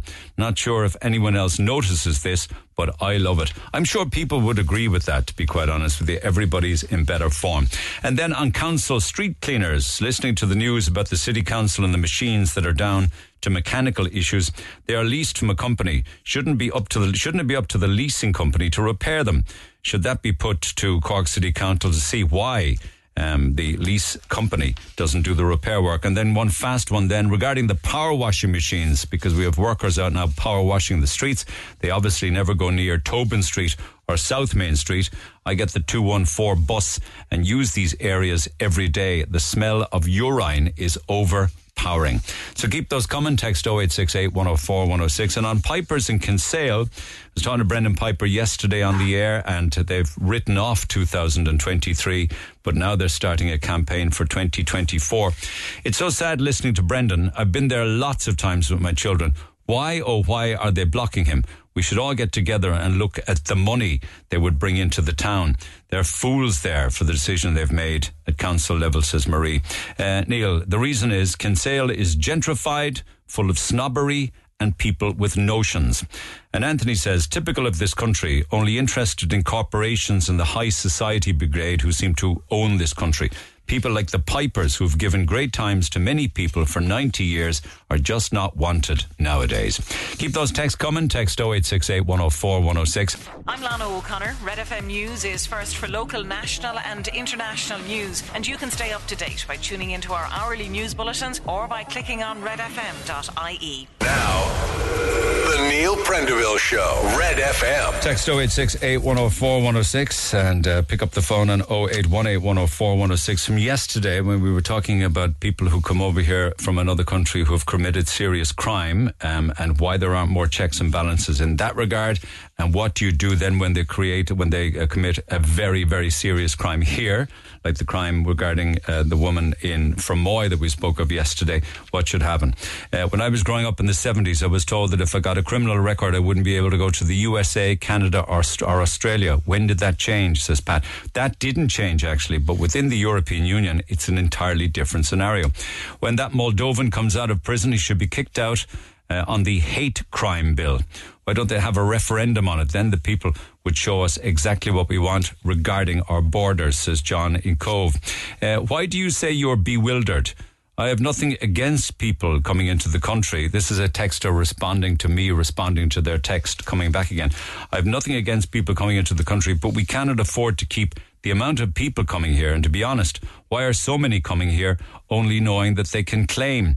I've been out of work in the past, and the amount of questions and statements I've had to deal with is daunting. Yet, if I were a non national, I could claim everything and get a house. I've no issue with Ukrainians and people who actually work here, but we've been taken advantage of bewildered as you are or not. Um, why can't we apply the Australian model of entry here, says Mary? Uh, well, I might get some more details on that. The EU is one place, uh, no different to Cork. Dublin and Limerick. They're part of the one place. People can come and go from any place in the EU, just like you and I can go from Cork to Dublin. It's as simple as that. Now, the texter says they only work for two years. They only work for two years and then bleed the welfare system from then on, selling alcohol and tobacco to vulnerable people and they play the system. Not 100% sure who you're referring to there. Uh, just have to say that I wholeheartedly agree with nearly everything that your caller yesterday morning, Stephen, said, especially about how the elderly are being treated in this coalition government. It was like listening to a lot of other people raising similar points these days. I feel Stephen's anger and frustration with the way this and previous governments have run and continue to run this country into the ground. All these issues are the result of the way they have governed. The standard of life for workers and pensioners is being hammered says Mark. Um, and there's lots more. I went to the USA a few years ago. I had to wait almost two weeks to get an ESTA approval, and I was questioned for over five minutes at Shannon Airport, asking everything about my financial information, my employment status, the purpose of my visit, where I was staying. I actually thought I might be turned back, but at least I had a return ticket. Uh, the firefighters, Neil, should be 100% supported. They are a credit to our country and are unappreciated like every other major service in Ireland. With regards to the Romanian Moldovan, he should just be deported immediately. Not six years jail, just deportation. It's a disgrace that he entered the country in the first place. Something needs to be done regarding criminals entering Ireland. Uh, and another one here immigration and open borders was one of the very big issues during the Brexit referendum and was the main reason why the UK left the European Union. And a final one for now. I worked for close on 50 years, and when we visit West Cork, we often stop off in Bandon, Clonakilty, Skibbereen. We see young, able bodied guys walking around in groups with shades on. I'm not sure if they're on welfare or working, but they should not be paid out any benefits with the amount of vacancies within various industries that are available all over Ireland. Um, yeah, I know what you're saying. Um, I think what are they, they're saying now that unemployment is as low as it's been in a long, long, long time, and yet we're still crying out for people to work. Uh, you would think that able-bodied people, now, unless they're unless they're on shift work or something, uh, but no able-bodied person really should be walking around on long-term dole really when there are jobs available. And I know, having said that, I'll get people saying, and rightly so, pick up the phone if you feel that way. Yeah, but have you seen the wages that are being paid these days? Uh, you'd be better off on the dole. Text 0868 104 106. Uh, I just take a, a, quick ad break? Talk to Caroline when I come back. Get it off your chest. Call Neil Prendeville now on 0818 104 106. Red FM. And the Christy Dignam text keep on coming, but I'll come back to him in a few minutes' time. Everybody's got a great Christy story, it seems. Anyway, Caroline, good morning. Good morning. Thanks for holding. Do you are you on speakerphone? Do you mind me asking? Yes. Could you just come off it? It'll be much clearer then. Um, and while you're doing that, uh, are you are you actually living in Glanmire? I wonder. Yes, I'm living in Glanmire for okay. the last 23 years. Okay. Yeah. 23 years. 23. 23 years of Ireland, and I'm French myself. So, okay, well, yeah. nice to have you on board. Listen, have you seen a lot of changes in those 23 years? It's got bigger and bigger. Oh, my goodness, yes. When I arrived, Glanmire was just a few estates and a lot of, you know, fields and animals and cows and things like that.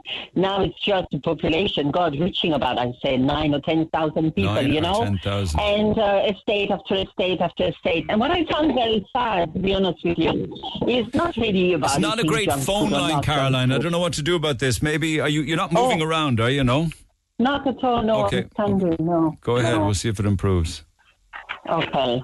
So uh, yeah, I just wanted to say, you know, I've never, nothing against Domino's or any of them, but I just wanted to say it's sad that Glanmire doesn't have this lovely ambiance, so you know, with you know, with different variety of restaurants Yeah. and different option and different culture. You know, now there is lovely kind of Chinese or Indian food, or you know, but eating out is such a lovely dining experience that we don't have really the chance to have in Glanmire.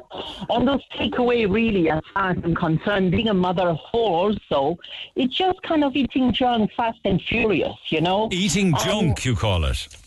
well, eating kind of. Yes, I I do. Well, if it's a down south, you know, that's fine. But if you repeat and repeat again, as we have no chance to sit down into lovely little restaurants and eat different type of food, um, yes, you couldn't base your own, you know, health and food uh, on this type of restaurants, Yeah, you know, which I don't call restaurants actually. So, you know, and I would love to spend more my money into Glanmire. And unfortunately, as soon as we want to dine out, which can be kind of cheap, it doesn't have to be spending a lot of money. We have to go to Cork City, which I find is a pity for a lovely area like Glanmire, where we should all have, you know, creating a lovely ambiance and a sense of community. But you, know, could go to the brook, um, and the food in the brook is incredible. You could go to the barn. You I could rattle down the road to the elm tree, which is just superb. Yes, but all these are kind of, you know, I totally agree with you. And then we have the barn also halfway to Mayfield, which is beautiful. But I'm talking about more little restaurants where you can eat fast and a small amount of food, you know, where you could stop for lunch or you could go at 7 or 8 p.m., you know, you know, easy sitting down Yeah, but would they? But would they be supported? I wonder because it seems as if to me that the the road journey we're on now is to fast food, convenience food, cheaper, takeaway, bring it home and eat it kind of style of eating. You know, it's it's not anything Yeah, that's necessarily just kind of exclusive to Glanmire. Let me let me just because I, I read out the Glanmire list a while ago. Could I just read out the list for Douglas Village if you don't mind? Right, and, Yeah. and this is what's available in Douglas. And uh, when you add it all up, the sum of all the parts makes it very unhealthy options. You have McDonald's, KFC, you have Dino's, KC's, Subway, the Burger Hut, Donatello's, Rooster's Piri Piri, La Calavera Burrito Bar, Haveli Indian, which is a sit down restaurant, incidentally, Bamboo House Chinese, Ramen Douglas, Domino's Pizza, Oak Fire Pizza, Palmento Pizza, Apache Pizza, Golden Elephant Thai, Marcello's Italian, Foodie, and many more. Uh, Foodie and more, which is Asian and burger. And I think we might have even maybe left out some uh, takeout Yeah, restaurants. Yeah. it- I mean, Well, take a look at that list. If you add all of that up, there's a lot of them that are quite unhealthy if they're eaten in, in large quantities. absolutely. But look, I think Neil, it's all over the country, you know. I mean, and I love Ireland, don't get me wrong, and I might live here until I die. My four children are here, and, you know, but I just feel when you go on the continent, as soon as you go away from here, you realize, and I have friends over at the moment, and they will tell you that they're absolutely uh, surprised by the amount of that we don't sit down, that we eat fast, that we don't share a meal. Eating here doesn't seem to be a pleasure and a time spent with family and friends. It seems to be eaten for eating. We're hungry, we eat, and we move along and we go. And I think we are going to pay the price of this um, in the generation to come, and even my children's generation, when it comes to obesity, when it comes, and don't get me wrong, I wouldn't be a slim woman at all, and I love my food, but I think we're going to hit something very, very serious when it comes to health. Oh, I think we've hit that. We, we've already hit that, and we've hit it with children getting Yeah. younger and younger and heavier Yeah. and heavier. Some would so, say. you know, this is absolutely, I mean, and it's, not- it's not only about health, it's also the atmosphere. I mean, Glanmire is such a lovely little area, well, which growing bigger and bigger. It would be so lovely to be able to sit down and enjoy food carts in more, uh, you know, in the Hazelwood shopping center there, if they could create more little restaurants. And it doesn't have to be complicated or expensive food. It could be very straightforward. But, you know, I find it's a pity that we have to drive all the way to Cork City um, to have to experience different type of food Okay. and healthier food. You know, You know, people are busier now than ever before. You talk about wanting people to eat properly and save money and cook yourself at home. people lead, lead very, very busy lives, I suppose. And we yeah, need to but bear that in uh, you know, yeah, but Neil, I've been listening to this for 23 years. We all working, we all this, we all that. Back home, we all work also. Woman works, everybody works. But I think it's more a culture thing. And when you come from abroad and you see that, we work in all over the world. We work very hard. We work crazy hours everywhere, you know, woman and man, husband and wife, uh, children and everything. But I think it's all a, a culture thing which should change to bring a lovely atmosphere. In the last 23 years, the few table and chair who have come along to Glanmire into a little coffee shop or restaurant are absolutely outstanding. And it changed totally the atmosphere of the area. You bump into people, you chat, you, you know, this takeaway business. You just go in and out. And don't get me wrong, I do it very rarely, but I do it. You just order, you just go in and out. Hello, goodbye, thank you. And there is no sense of anything there, you know? And I think it will be lovely that, uh, Okay. that you feel that you can go into your own back home kitchen, feeling into a little restaurant, and instead this takeaway, as I call it, in and out, fast and furious, you know? Mm, okay. I think it's a shame. Okay, It's thank you, for shame. that. thank you for that. But Thanks for taking anyway- the call. Appreciate it, Caroline. Thank you. Not at all. Thank Take you care. so much. I bet if I did the same for Ballincollig, we'd see something similar, or any other suburb in Cork. The huge amount of fast food options, and all too often, unfortunately, not all of them the healthiest if they're a big part of your diet. Interesting. I men- I'll come back to that. So do text 0868 104 106. I mentioned a stat there of 9,000 people already been caught by Gardaí for driving with no insurance this year, uh, and uh, wondering why there was such a disparity with the amount of people who actually got penalty points. 1,138 got penalty points, even though 9,000 people were caught. Uh, Richie says the discrepancy you noted between the high number of drivers caught without insurance and the relatively num- low, low number of penalty points issue, issued is actually explainable. Um, could it possibly be that a large proportion of those caught without insurance hadn't Irish driving licenses? Says Richie. I, I do not know. I do not know. Um, but I do know that Conor Pope recently wrote in the Irish Times that it's estimated that there's 200,000 people driving without insurance in Ireland, making it one of the most commonly committed crimes in the state. It could be upwards of 200,000. And he says that the real number is likely to be even worse um, because, uh, you know, more and more people are being caught with regards to trying to juggle bills and wonder which one should be paid and which one you should take a chance on. So it could be as high as 200,000. Text 086 8104 106 on that one. Um, and it's it's amazing because the, the lovely texts for Christy Dignam keep coming in. Um, and I actually received a lovely one there which came into me directly just a, a few minutes ago. Uh, I think this is a funny one. My sister got tickets to see Aslan for her birthday, but got sick. So I went in her place. Christy Dignam got a towel on stage, wiped his sweat away, and threw it into the crowd, and I caught it. right. So when I got home, I wrapped it up and gave it to her as a present. When she opened it up, she was confused. So I explained what it was, and she just dropped it and went, Ugh. The Neil Prendeville Show on Cork's Red FM. Our phone lines remain open after midday 0818 104 106. More, on- more on Christy Dignam. Um, Aslan were denied three times by our braid politicians. This is the COVID payouts. Uh, three times they applied.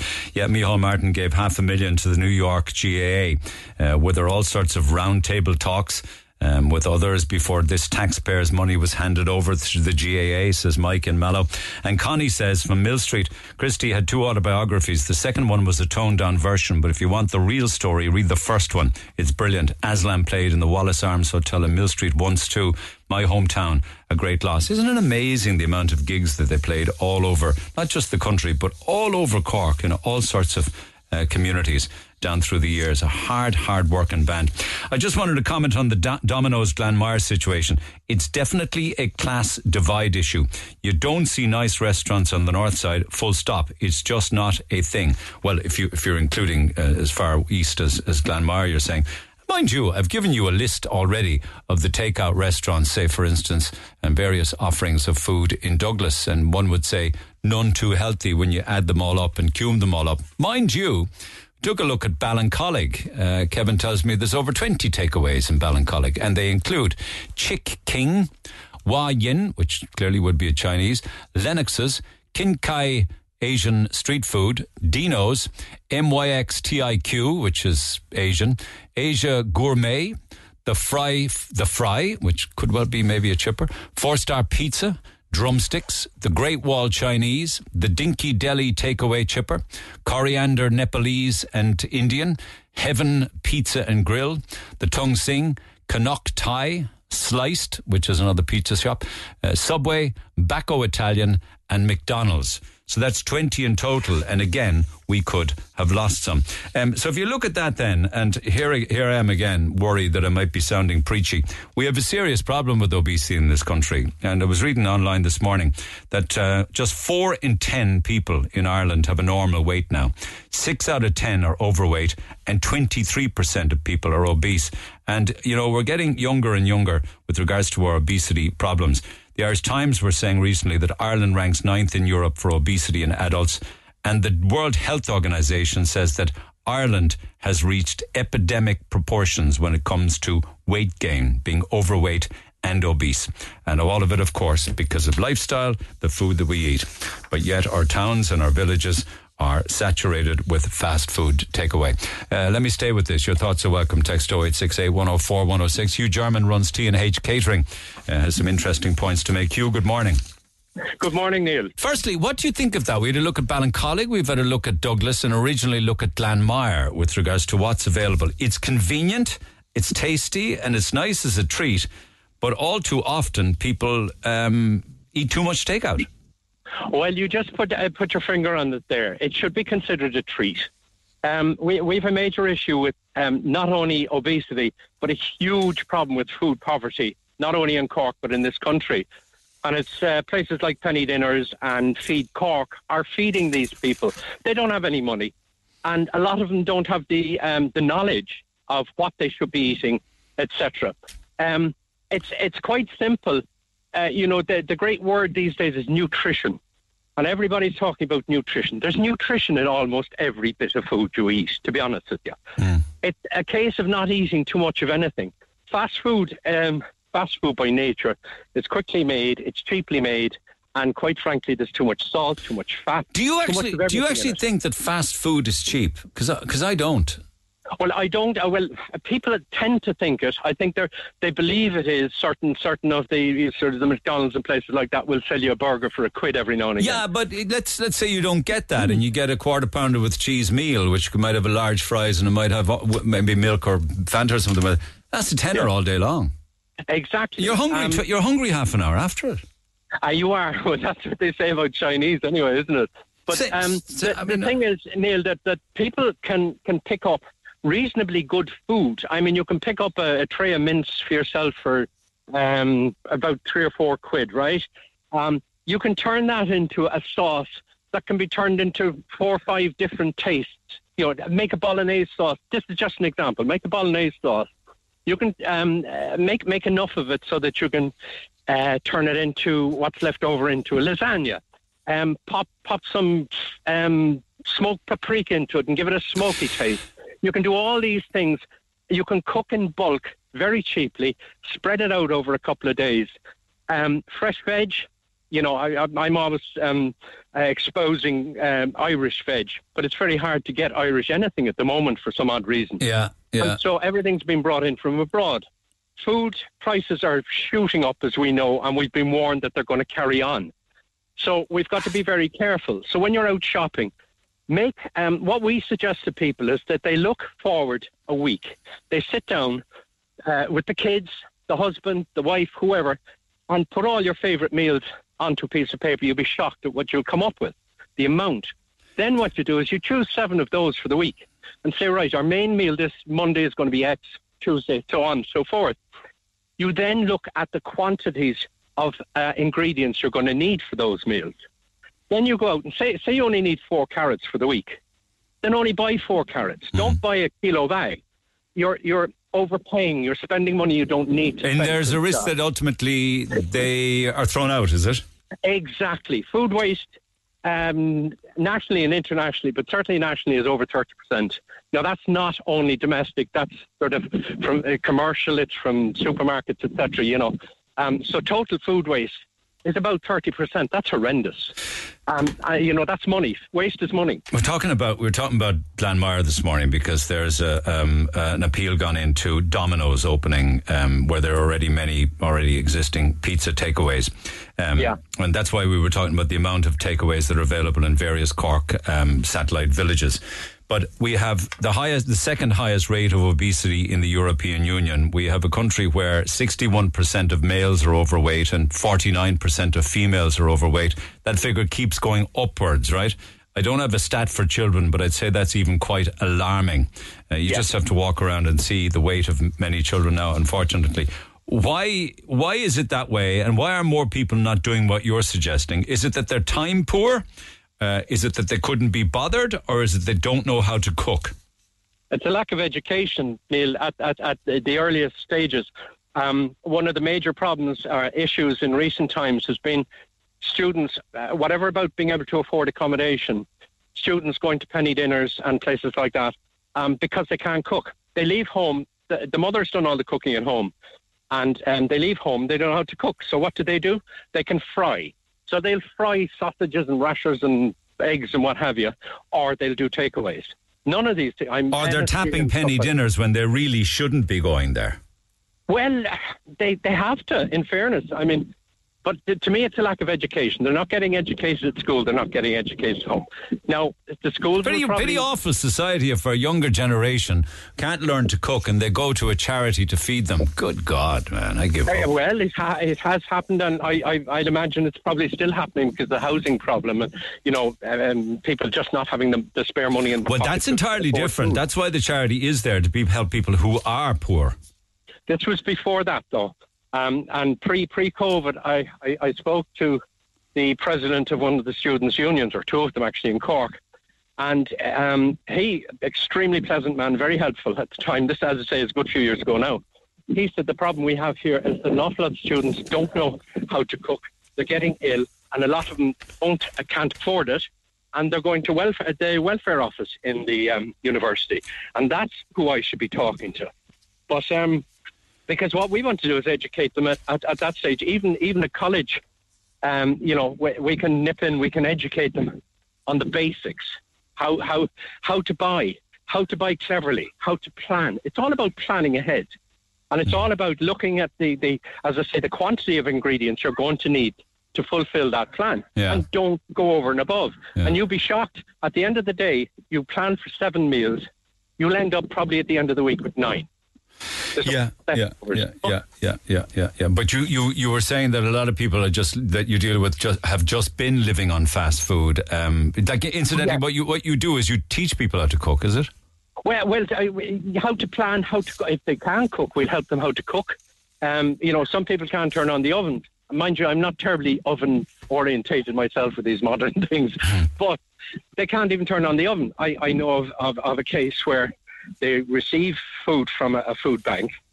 Um, there were frozen meatballs. They were raw, and they tried to when they defrosted, tried to eat them um, directly without cooking them. They didn't know what to do with them. So, Ha- hang on a second. How, how old was that individual?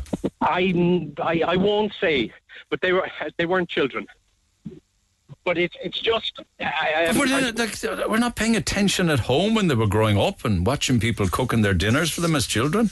Not only that, but um, I, I've spoken to a lot of, of um, school kids who um, would be in schools that have domestic science.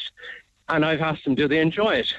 And they say, no, it's boring. It's all science. The practical side of it seems to have gone to a certain extent. Now, I don't know for sure that they, I'm sure they do a certain amount of practical, uh, sorry, practical cooking. But um, it's, it's, uh, it's a subject that after transition year, it's a choice subject and nobody chooses to take it. Okay. And this is another reason why there's so few chefs. You know, you, you, you can go on and on right across the board. And why aren't there any people in catering anymore? Do you think that You know? maybe fast food is actually addictive? That you become addicted to it and just get in onto this treadmill, will, wi- treadwheel that you just can't get off? Maybe it's a habit rather than addictive, an addictive habit. I don't know. I mean, I, I, it wouldn't be for me. I just don't like fast food anyway, fortunately. But um, I, you know, I'd still have the odd burger every now and again. Hmm. I'd still have a slice of pizza, but it's as a treat rather than as my main meal. You know. Mm, fair Um, point. no, Okay. it, it, uh, to me, um, it all starts with education. It all starts either at home or at school. And if, if um, uh, you know, as you're saying, there's a lot of obesity amongst our young. If you walk down the street any day, Neil, and you see a bunch of, of, of young kids, say in their early teens, half of them will have their jaws moving. They'll be eating something. Yeah, I mean, I'm not, e- I'm not even including, say, for instance, the food counters in petrol stations and things like that, where you're getting the or the or, or little shops that do breakfast rolls or you know other food like that. You know, I mean, it could It's be- food, uh, the, the, the, the culture now is um, a food of convenience. Um, and I mean, it's much easier to walk into the petrol station at lunch and get a, a, a hot roll, chicken roll, or something like that. Yeah, yeah. Rather than it is to sort of in the morning before you go to school or before you go to college, whatever. We, we suggest if you're going to have a sandwich or a roll or something like that, bring it to school. Make it up at five minutes before you're going to eat it. It'll be beautifully fresh. You don't have to put it all together um, at home in the morning. Yeah, You well, know, the option, the option there in the in say the in the petrol station or the deli in there would be a hot chicken roll or a box of uh, of spicy Wedges wedges and things like that, Yeah, isn't it? Yeah, yeah, yeah. Yeah, no, it's um, I, So say, teach your children to cook while while they're young. That would be a good start, wouldn't it? It has to happen, and and hopefully my my my uh, partner in crime and myself, um, either before the end of the year or into the new year, will be managing to get into a, a system where we can go and help uh, teach them at that sort of age. Okay. Transit year would be ideal um, for anybody to be taught because they have the time, um, and also they're at an age where they'll soak it up. Um, if it's made fun for them, I, I, the, the boring aspects, um, they just go to sleep and, and switch off. But if they can get involved, be shown how to and learn how to physically um, cook, then you've only got two years before they leave school and go to college or go go out to work or whatever. And many of these people will be moving away from home, and they, they won't be able to um, nip home for their bite to eat in the evening, etc. Okay, And okay. so education, Neil, I honestly at at an earlier stage is to me essential. Plus, um, you know, the catering industry is complaining like mad they can't get people into it. Well, there's nobody actually going into learning catering, very few, um, because they get the graw for it at school. I, I remember my sister-in-law was telling me she used to come home um, from school, and this is quite a lot of years ago, admittedly. But she'd come home with pies and tarts and bread and everything. They'd make it all in, in, in, in domestic science and um, bring it home with them. They feed the family. Um, we'd love. That was going to th- th- keep when you look back school. at that. That was quite sexist, though, wasn't it? Because Uh, because it I, I recall that, that also. I, I did I did into certain Ashton, and uh, there was a very big home economics class there, primarily girls in it. They'd be going around with boxes of queen cakes and all sorts of quiche and beautiful things like that. Um, Exactly. I, I'm not saying that that was a bad idea, but uh, that's is that gone now? I think so. Um, I mean, you look at the catering industry. How many? Um, what percentage of chefs are men? What percentage are women? Which is the higher percentage? Oh, men Okay. by far. Okay. 60, 70 percent are, are, are men. I, It's unfortunate because um, there's some extraordinarily skilled people in it, but they all learned at an early age. Neil. Yeah. They didn't kick off after they left school. And say, Well, "Oh, I wonder, have you any opinion or do people have opinions on the calories within fast food, though? Because um, I know we probably have a lot of calorie labeling, labeling, labeling on food, but I'm not so sure about fast food outlets, you know, ca- calorie counting fish and chips or a pizza or uh, a Big Mac burger or a King Dino, you know what I mean? Um, One might see that as a treat, but it actually could be well over half your calorific intake for a day. Probably would be. Um, I mean, uh, it, it's not a difficult thing to research. Um, Google it, and uh, it- you know it'll tell you basically that um, a, a cheeseburger in, in Big Macs or whatever is going to be five or six hundred calories. And I mean, um, they say that ladies should have no more than eighteen hundred, and men should have no more than twenty two hundred. Yeah, but if a young teenager has that as a snack and then goes home to eat a lot more food, there's only con- one consequence of that, and that's weight gain. Yeah. Okay. Uh, All Well, there's two consequences actually, Neil. Weight gain is one, but also um, with with um, uh, uh, children who haven't reached adulthood physically, the um, the organs, the liver, the kidneys, and what have you, are taking a big battering at an early stage, and the heart is also, and fat will develop around the organs. um, that kind of fat will develop around the organs if they don't exercise properly. And an awful lot of kids aren't taking up sport yeah. and, and stuff these It's days. a bit of a perfect so storm. It has a medical effect as well. Okay, all right. Thanks, You Hugh. know? Appreciate you taking the call. Do stay in touch. Hugh German from T and H Catering. I see this morning um, fast food meals could have be could be calorie capped by the British government, uh, where it would actually be a calorie restriction on the amount um, of calories that a fast food outlet could put into uh, a meal. They give an example of a Big Mac and fries. The classic fast food meal clocks in at 845 calories. Uh, and that would be deemed to be exceeding this new calorie cap that will be allowed on, say, uh, a burger and chips. So a Big Mac and fries, 845 calories. Get it off your chest. Text the Neil Prendeville Show now. 086 8104 106. Red FM.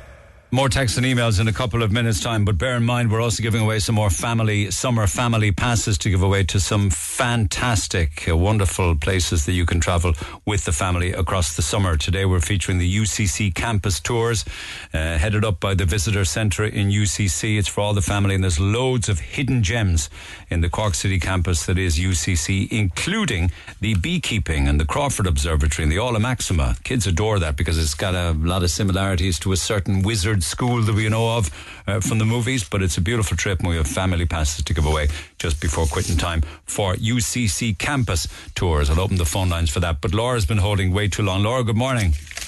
Hi Neil, how are you I hope. I hope I haven't been keeping you waiting as long as the NCT is keeping you waiting, but um, it doesn't it doesn't come as a surprise. Did you look for a booking? Was it?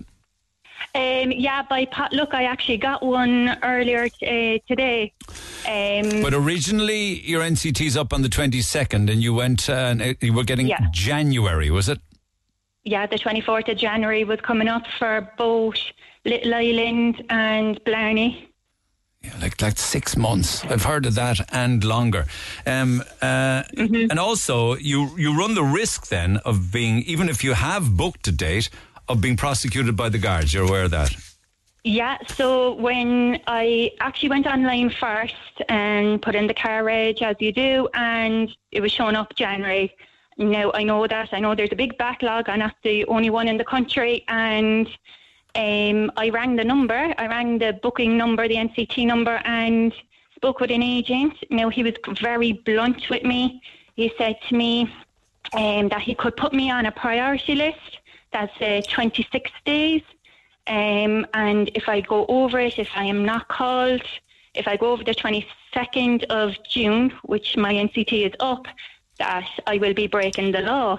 And um, I was like, like, what, what do I do? And he was like, basically, you can't drive your car. And I was like, but I need my car to commute. And um, That's no advice that's been given. That usedn't be given before. Yeah. Yeah, so he said, um, look, um, that's our advice that we're telling um, the customers. And he said, look, if you do get caught by the Gardaí, you can get three points depending on the guard you get, or you can get your car seized. Even if you had documentation printed off saying that you're on a wait list.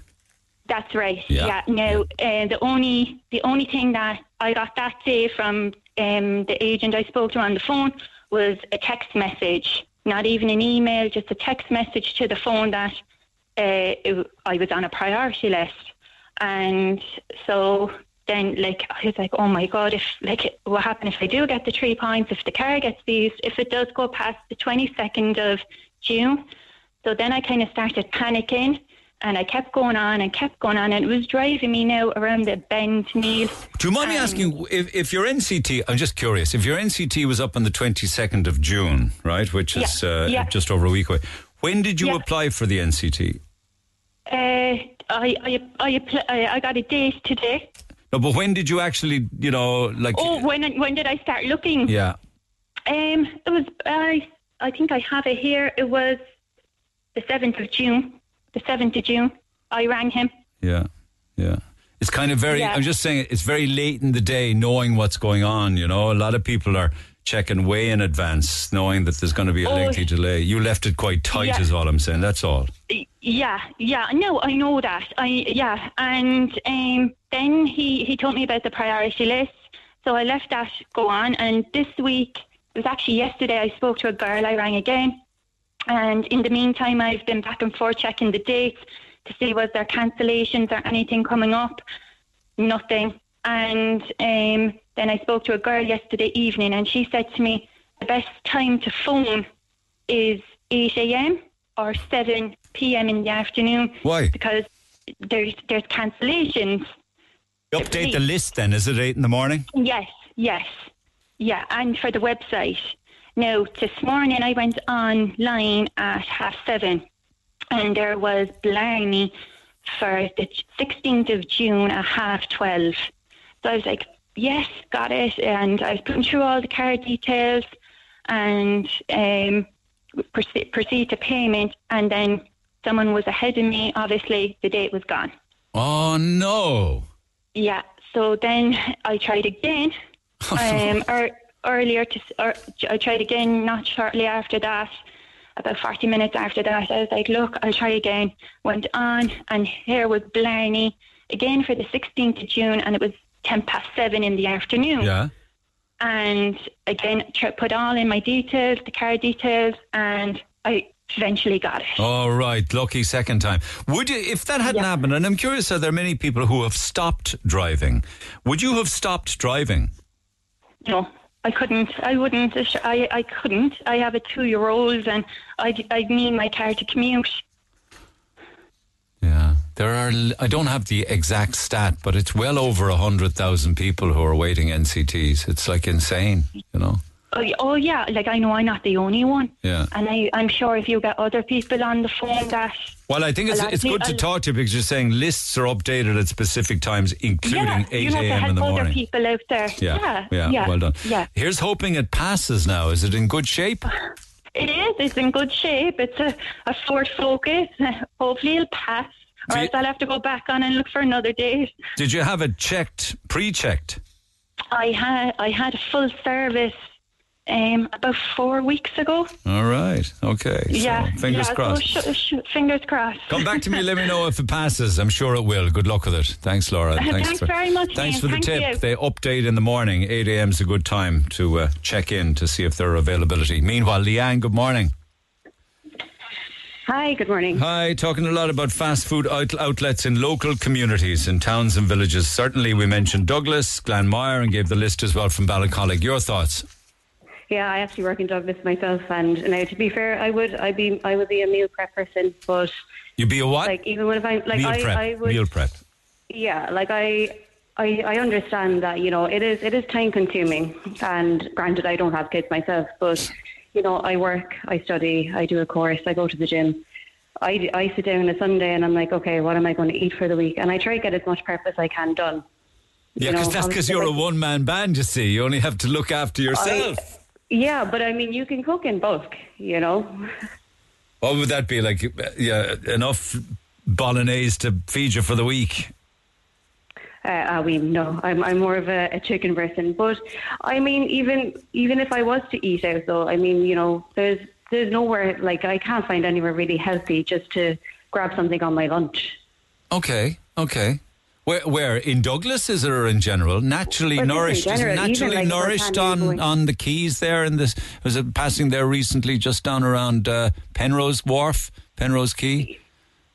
Penrose Hill, I wouldn't. I don't go down that area. Okay, but, so um, so you're unlucky that you're not near enough to there because that would be incredibly nutritious and healthy food, for instance. yeah, and also the price of healthy food. The price of it. Yeah, it's. I mean, you know, even to buy in a in a grocery store is, you know, I find very expensive. But like uh, someone was saying there in the radio a while ago, like I don't, we're not really aware as well of, or I think it was yourself actually that said it, the calorie intake that we're taking in, and then, you know, Grant, I think the the energy expenditure should be up as well. You know, if we're going to be consuming that many calories, at least maybe get more active. One of the problems with children, of course, is they're not as active as they should be, and they're taking in way too many calories with junk food. Exactly. I mean, if you know, at least if you know, even just with steps, you know, just extra steps, as opposed to you know driving. Now, again, if it's out of your out of your hands that you have to drive, then fair enough. But you know, it's. I just think generally, like there's with with food and meals as well. I think there should be a more awareness around what we're eating because we can eat uh, like we're we're eating too much. People are eating to the to the stage where they're full, and that's not the right way to eat. You're, you know, you eat till you're about seventy percent full. And you don't let yourself get too hungry, so that way you're not going to end up. Ah, but how possible is that? Like to finish eating before you're full? I mean, you like. I don't think I could do that. I, I eat until I don't want to eat anymore.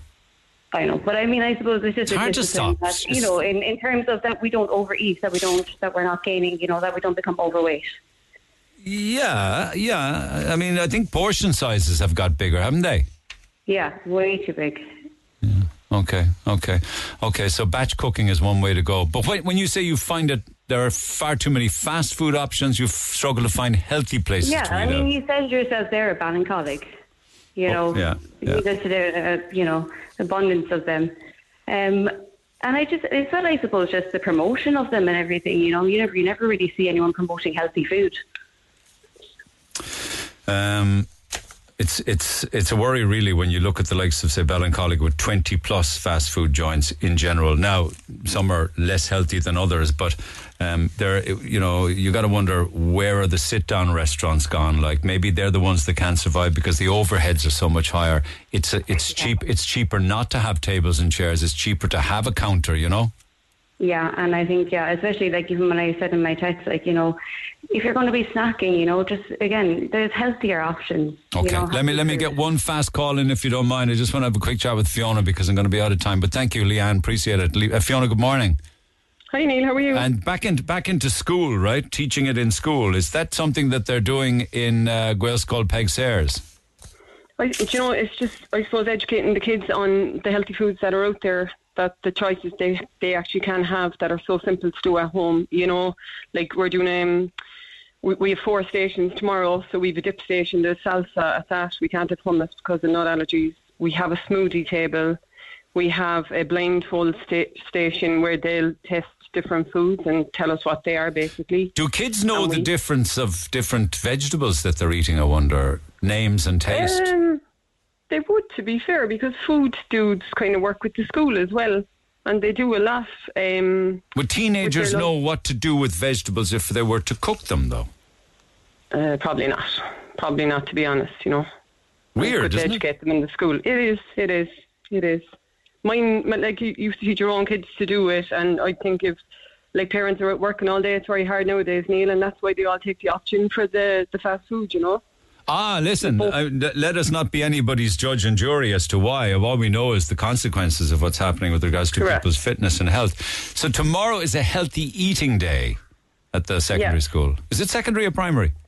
No, primary school. Primary, so get them get, get them even younger. Yeah, I'd pass. I'd pass on the carrot batons though. I make a lovely salsa. All right, well, I'll dip them in the salsa then. All right, Fiona, good luck tomorrow. Lines will stay open. You can text 0868 104 106. Pick up the phone on 0818 104 106 for all business, including our family passes now that we're going to give away for UCC campus tours, the visitor centre in UCC. You'll have a wonderful day or an afternoon, and the kids will really enjoy it on the campus. And you can try the honey that's produced on campus. They got their own bees and beekeeper and all sorts of things like that. It's a great visit. You can book directly at ucc.ie. Uh, you can also email the visitor centre at ucc.ie. And we have four family passes to give away right now. So pick up the phone on that 0818 104, 106. And throughout the summer, we have passes to give away for, I don't know, I'm going to say like 30, maybe 40 different wonderful tourist attractions right across our beautiful county. Have a good day. I'll see you tomorrow. For more Red FM podcasts, go to redfm.ie forward slash podcasts.